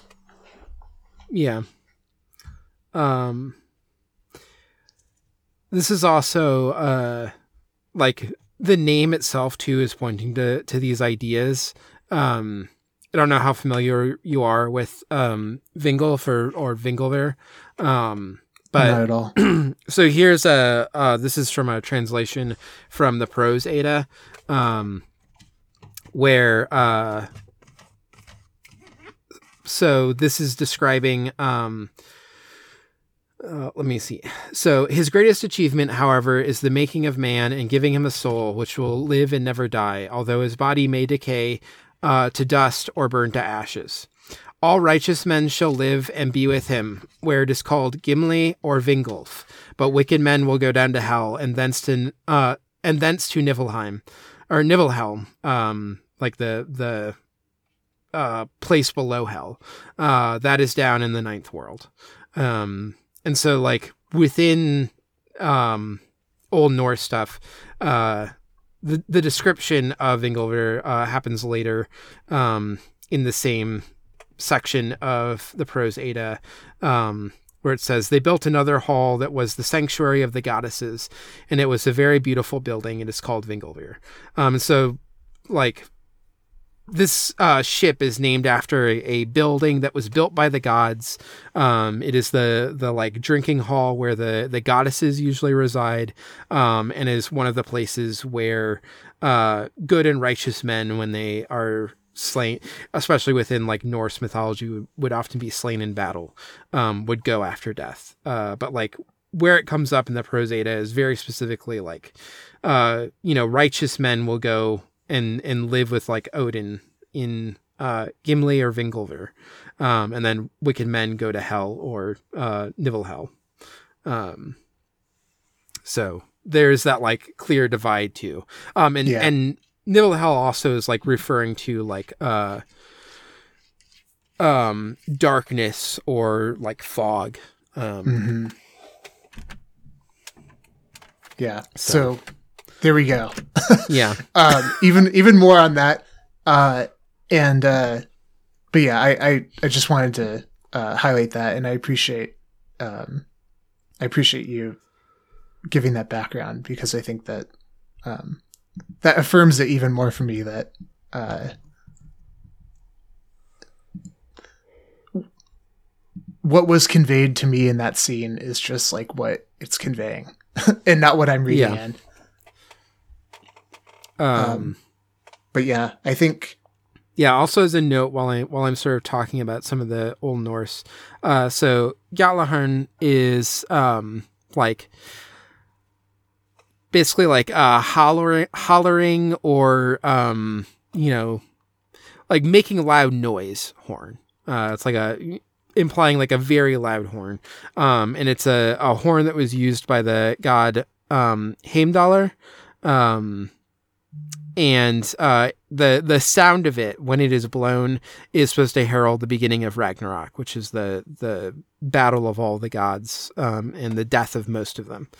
Um, so, um, and Heimdallr is like the the uh, god who sort of stands guard at the bridge between, um, you know, the Played like mortal lands and then yeah, played by El- Idris Elba. the like mortal lands and the lands of the gods. Um, so, um, yeah, having the the organization named after the horn associated with the guard who protects between like mortals and immortals. Mhm. Um, and uh, when it is blown, it will it will signify the end of the world. um, so I guess we'll just bring see. that in as well. I guess we'll see what happens with that. Yeah. Uh, um, yeah, I I feel like we've covered a lot of ground here. Um, so I I feel good wrapping things up. If you do, yeah. Um, there's obviously more that we could talk about, but we will have plenty of time. Yeah. Um, we've got a lot of discussion episodes. Luckily, yeah. So uh, next time we'll be talking about episodes 14 through 19. Uh, if you have emails for us, you can send them to ghostdiverspod at gmail.com. Uh, if you have immediate corrections for dumb shit that we said, uh, we will we will read it as soon as we get it. Um, which there'll be a little bit of delay. There's like a three week turnaround between when we record and when we release. Uh, otherwise, all questions we will answer um, when we get to the question bucket at the end of the series. But um, feel free to send them in now if you want, if anything's come up already. Um, please, if you like our work, uh, go support the network. If you go to exportaud.io, that will take you to the Patreon. Um, one, you can just go there, even if you don't want to give us money. And you'll find links to a bunch of shows um, on the network. Uh, so you can check out other shows that we do. Um, but also, if you do $1, you'll get early access to a number of podcasts. Um, not this one, but you will get early access to Pondering Pootan, um, which is the other podcast that you and I do. Um, that's uh, a bizarrely high concept, low effort uh, uh, hangout Yeah, show. you- yeah, you're selling it better Yeah. now. You, you used to just Yeah. say low effort. yeah. now you're adding in the the high concept. So the the thing is, I think of the show as just uh, extremely low effort. Like I I read the chapter um slightly earlier in the day. We get on the mic. We don't talk at all about what we're going to do beforehand. We hit record and I start a timer for a half hour and literally like within an hour it's going to be recorded, edited, uh cover art will be done. I'll have it uh either uploaded already uh a little bit early in the in the Patreon feed or it's at least scheduled to go out. Um it just feels like it's the it's the podcast I think about the least in terms of like Mhm. outside of doing the the act of the podcast. I'm not like constantly thinking about it uh in the way that like Ghost Divers I think about like all week. You know? Yeah, um, ornate stairwells I'll think about like a fair amount. Um, around the long fire, I've got like prep to do. I've got to like read a, a good section of a book. Um, Pondering Pootan, I don't. But then like I talked to M and M's like it just feels like it's such a high effort show. Um, there's like uh, they only now recently realized that uh, we are often obliquely referencing things from the chapter in many of our episodes. um, so yeah, I it's it's it's low effort on our part, but it's high concept. that makes it slightly more comprehensible, probably, if you're Yeah. like are aware that we're making references to the to the manga. Yeah, I can't Uh, imagine if if like listening to it. I mean, I, apparently Yeah. it's eh, yeah, apparently it's enjoyable enough if you like or comprehensible enough, but um Yeah, I the Yeah. people I know, I believe. I don't think I know anybody who's reading along with us, which is very easy to do. And I'm sure there are people who are doing it, but I don't know any. If you are, please write in to ghostdiverspod at gmail.com and let us know because I will be excited. Um, I don't think you have to read to get, like, to enjoy Pondering Pootan. oh yeah, Um, no. You do not need to read along. Uh, however, I do think reading along will enrich your enjoyment of Pondering Pootan. Um, but anyway, if you want to check this out and you don't want to give us a dollar right from the get go, you can go to exportodd.io slash Pootan and that will take you to like a, a web page that has a bunch of like like the RSS feed you can get there uh, if you just want to add it directly or um, you know various other. It has like links to different podcast apps. If you just go to your podcast app and search Pootan, you will find us. P O O T A N. Um, anyway, for one dollar, you'll also get early access to Ornate Stairwells. Uh, it's a podcast that I do with my friend Autumn, where we watch a movie and talk about it, and we also talk about all the other movies we watched that week. Um, and it's kind of consistently two to three hours, but in a very different way than Ghost Divers is consistently two to three hours. Uh, we just bullshit a lot more on that podcast. I feel like we're more orderly over here. um, It's good both ways. yeah. Um, and then Around the Long Fire is a podcast that I do with M of Abnormal Mapping, who I mentioned earlier. That one is on the Abnormal Mapping Network. So if you go to abnormal mapping, abnormalmapping.com slash longfire, I'm just, it's, it's late and I'm getting tired and my mouth is tired of talking. Um, but uh yeah we're reading through icelandic sagas so uh if hearing me talk about uh Gjallarhorn and Vingolf at the the origins of it sounds fun to you um we have less mythology currently we're mostly reading the sagas but it's still a fun time uh also we pretty consistently talk uh at least half of the episode about like movies or other shit. We've talked about Gundam multiple times. Um, it's also just the main time that Em and I like talk at length. So, um, it's fun for that. Um, so those are all the, the spiels. Go check out the $5 tier. You get some great podcasts, but I'm tired. Um, do it though. Give us $10. Give us $50. I'll, I'll, I'll shoot my shot. Yeah, go Um, for it. Yeah, just raise the stakes here. Yeah. You're not going to get anything more for $50, but you should give us $50, at least for like a, a month or two, if you really like our work. Uh, anyway, you can go to If Ghost you, if you give fifty dollars, we'll rate. I'll we'll rate you a card. I'll- Yeah. I'll do it. yeah, Connor will write you a card. And if you give Connor your address, he will even mail it to you. Yeah, someone just needs to tell me that you've given fifty dollars, but then I'll, I'll Yeah. rate you. I, I will do it. Yeah. Um, you heard it here, folks. Uh, anyway, if you want to follow us on social media, we are at Ghost Divers Pod on Twitter or just at Ghost Divers on co-host. You can follow me at FoxMomNia on Twitter and co-host. Where can people follow you, Connor? Uh, y'all can follow me at Rabelais or B B L E A I S on Twitter and co-host. Um, and that's it. We're, we're done. Yeah. Mikazuki. it just it doesn't work as well as Amaro. yeah. Uh, or yeah, yeah. So Yeah, maybe we'll just do a normal sign off this time. yeah. We'll just say bye. Yeah. Bye everybody. See you next time.「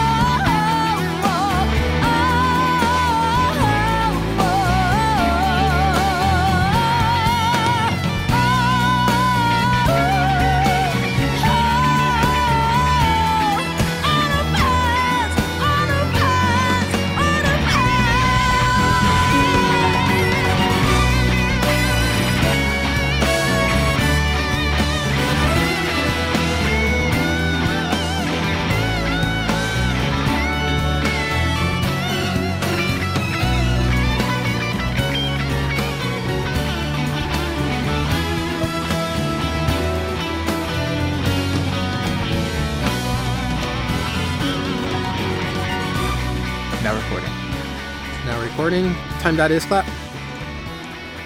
All right. Let's do 47. Okay. Ooh, that felt good to me. I don't know about you. Yeah. Yeah, yeah, yeah. I bumped my elbow a little bit on my chair, but other than that, the timing felt good. All right. Uh, do you want to get into the stuff right away, or do you want to do a quick drink check? Yeah, yeah. We'll do a we'll do a drink check. Okay. Um, do you want to go first, or do you want me to go first? Uh, you go first. Um, so I when I was home over uh like Yule Christmas, uh home being my parents' house, um they so my my brother who lives really close to my parents, um he uh, lived in Xi'an for a while, and he's married to a, a woman from China. Um, and her father will constantly give gifts of um, baijiu, like really good baijiu, to my dad, being like the oldest man in the family. Um, my my dad doesn't like it, uh, and so I usually inevitably end up getting the bottles, which is great because I enjoy it. Um, but so I have a little bit in like a nice cup to to of do the we we get the like uh yakuza drinking ceremony in these episodes. Um Mm, yep. and baijiu is kind of similar to like sake stuff so some of it is um i feel like it's appropriate. It's an, an appropriate way to drink it. Um and then i also have uh two beers. Um one of them is the two women lager uh because atra decides that it's okay for mika to just have two women.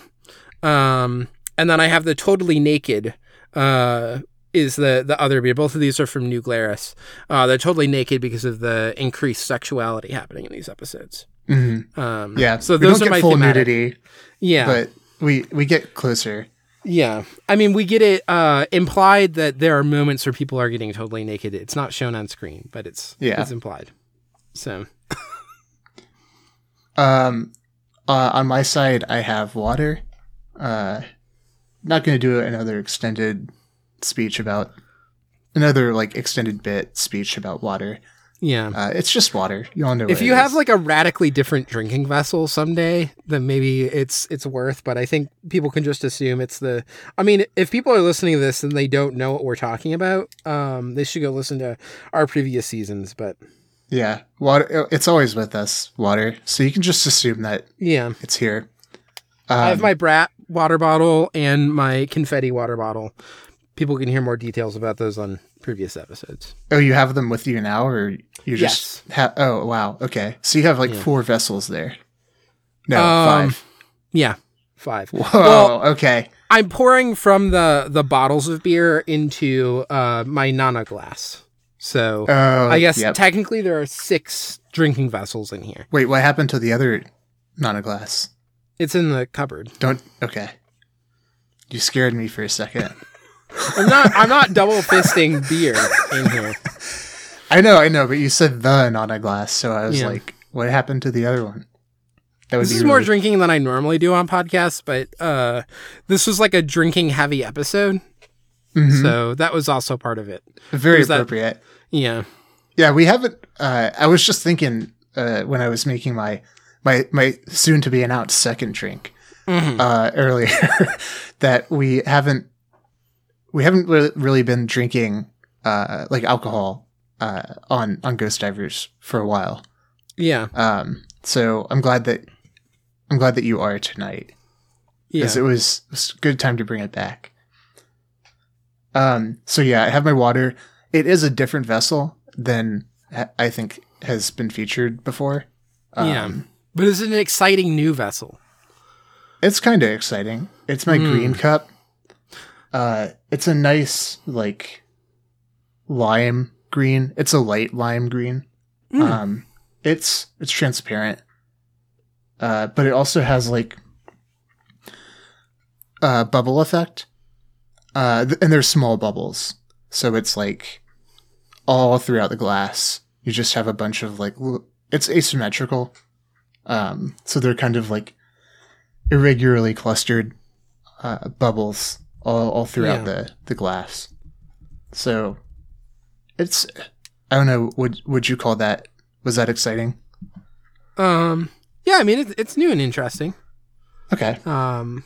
Well, my other drink with in my other vessel, I can guarantee you it's, it's exciting. Uh, so my other drink is green tea, which is from tea packets. I was so nervous that you were gonna say fast tea again.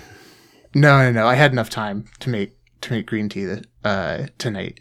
Okay. Um, one one of these days, I'll make a big Herkin uh, Oh. vessel of of fast tea and uh, for, for our drink check, but not tonight.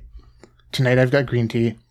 It's in my uh, the vessel that that we all know and love, which is my big mug yeah. um, from the Creation Museum. And, you know, I've talked about this mug many times before Yeah. with you and people others. people need to go listen to our previous seasons. Yeah. Uh, and I, I think I've talked about it on Pootan before. So Yeah. the, Maybe. mu- the mug is a main. It's a it's a prominent character. yeah. Uh, but suffice it to say, I love this mug because I love Six big kinds mugs. of animals. Well, five. Yeah. Um, Oh wait, is it? I thought there were six on the the mug. well, you have inside the mug and outside the mug. Okay. The the the yeah. The inside Um, has six kind of animals, and the outside has five kind of animals. Uh let's see. Hold on, let me count. Oh no, it's it's five it's five all around. So the the at least within the mug itself it's consistent. Um But But yeah. there is a secret sixth kind of animal that's not anywhere on the mug. correct. Okay. Uh and that that's in the Apocrypha. So you need to go a little bit deeper to to get to that one. yeah. Um, but I love this mug because I love big mugs. My love of big mugs has been well documented. Uh, and also, I love a mug that tells a story. And this mug tells the greatest story of all, uh, which is when um, when our Savior Jesus Christ created the the universe. Um, he also created five guardians. Do, do you know this story? no. Yeah, the the five guardians of Jesus Christ. No. Wow. Um, yeah. So Jesus created five guardians with five unique weapons. Um, and their names were uh, Gi- Giroff, Felix, Silas, Tyron, and Canada. Uh, and the, and those five guardians uh, protected Jesus on all like on all seven minutes that it took him to create the um, you know the, the universe and, and all that shit. Yeah. Um, no one knows where the guardians are now, but we, we do know that all animal life descended from them. Um, we're scientists are still figuring out how how that happened, but uh, It's clear it Yeah. is. They just they need to find the the uh, exact links to to fully flesh it out. But I mean, the evidence is there. oh, absolutely, yeah, it's it's all around us and the beauty of of the world. Yeah. Um, I mean, if you just like open your eyes, you can you can see it in everything, uh, including it in this mug, uh, which tells the story. So, um, the story of the five guardians and their battles. Um, the uh, specifically my favorite part being when they defeated communism, which was the greatest and final threat to the creation Yeah. And to Jesus. and and to Jesus, yeah. Um, communism being Jesus's only uh, only weakness. Mhm. So, anyway, um, we can talk about that story some more. Noted another- anti-communist Jesus. yeah. Um, the only element that uh, that Jesus is weak against, um, super effective against Jesus. Yeah. So, um, yeah, but luckily, uh, Giraffe with his trusty glaive, um, his his super long glaive, uh, was able to defeat it. At least for for now. yeah. Um, anyway, so I'll, I'll tell the story. I'll tell the full story at some point. Um, another time, another drink check Yeah. but every time I drink out of uh, the green tea, I, I think of this story and it fills me with strength.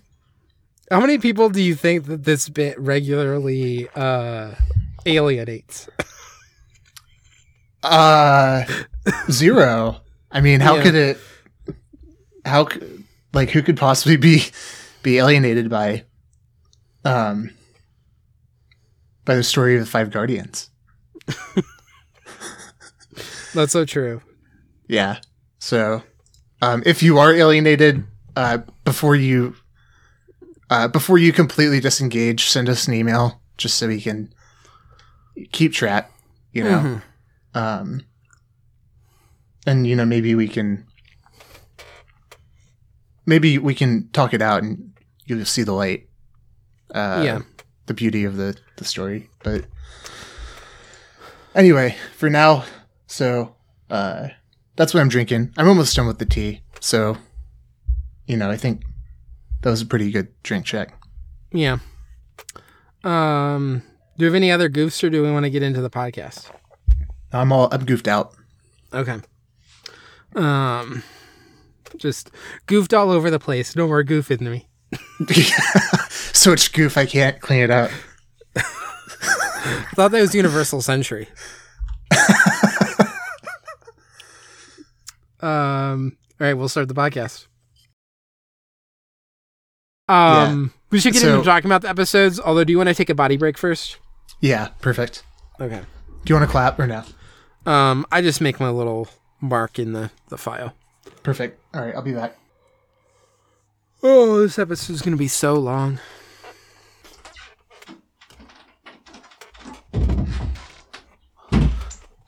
Hello.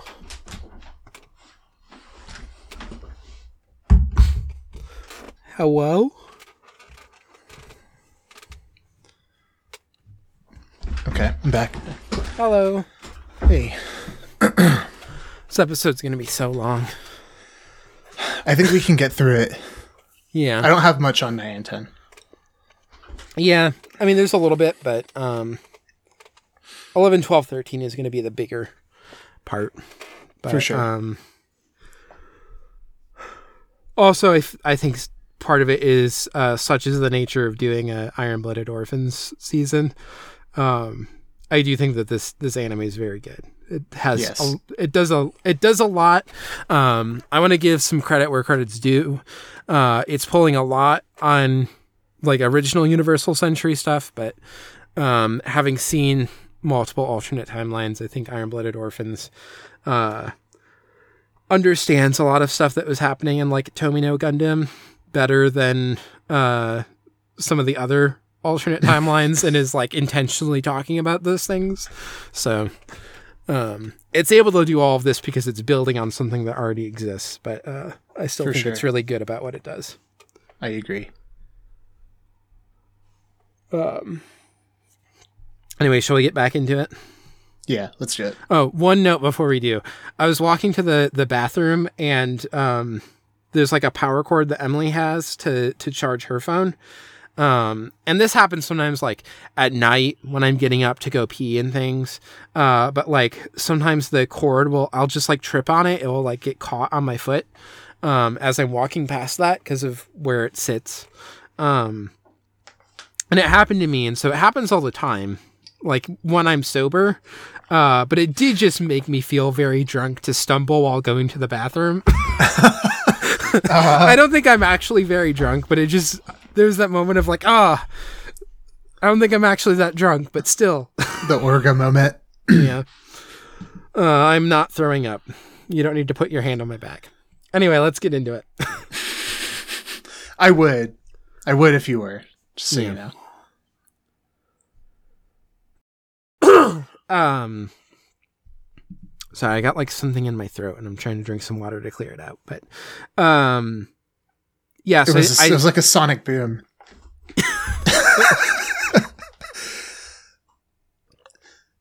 I still might cut this out, but then put it in the uh, post ED section.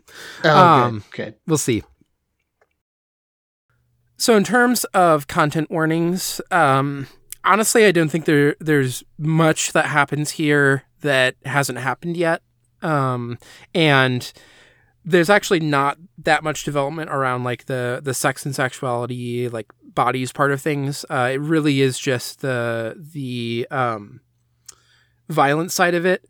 Um, there's definitely some stuff that um, could be a little bit more intense than like I think there's like a certain amount of a- escalation of violence that's happening.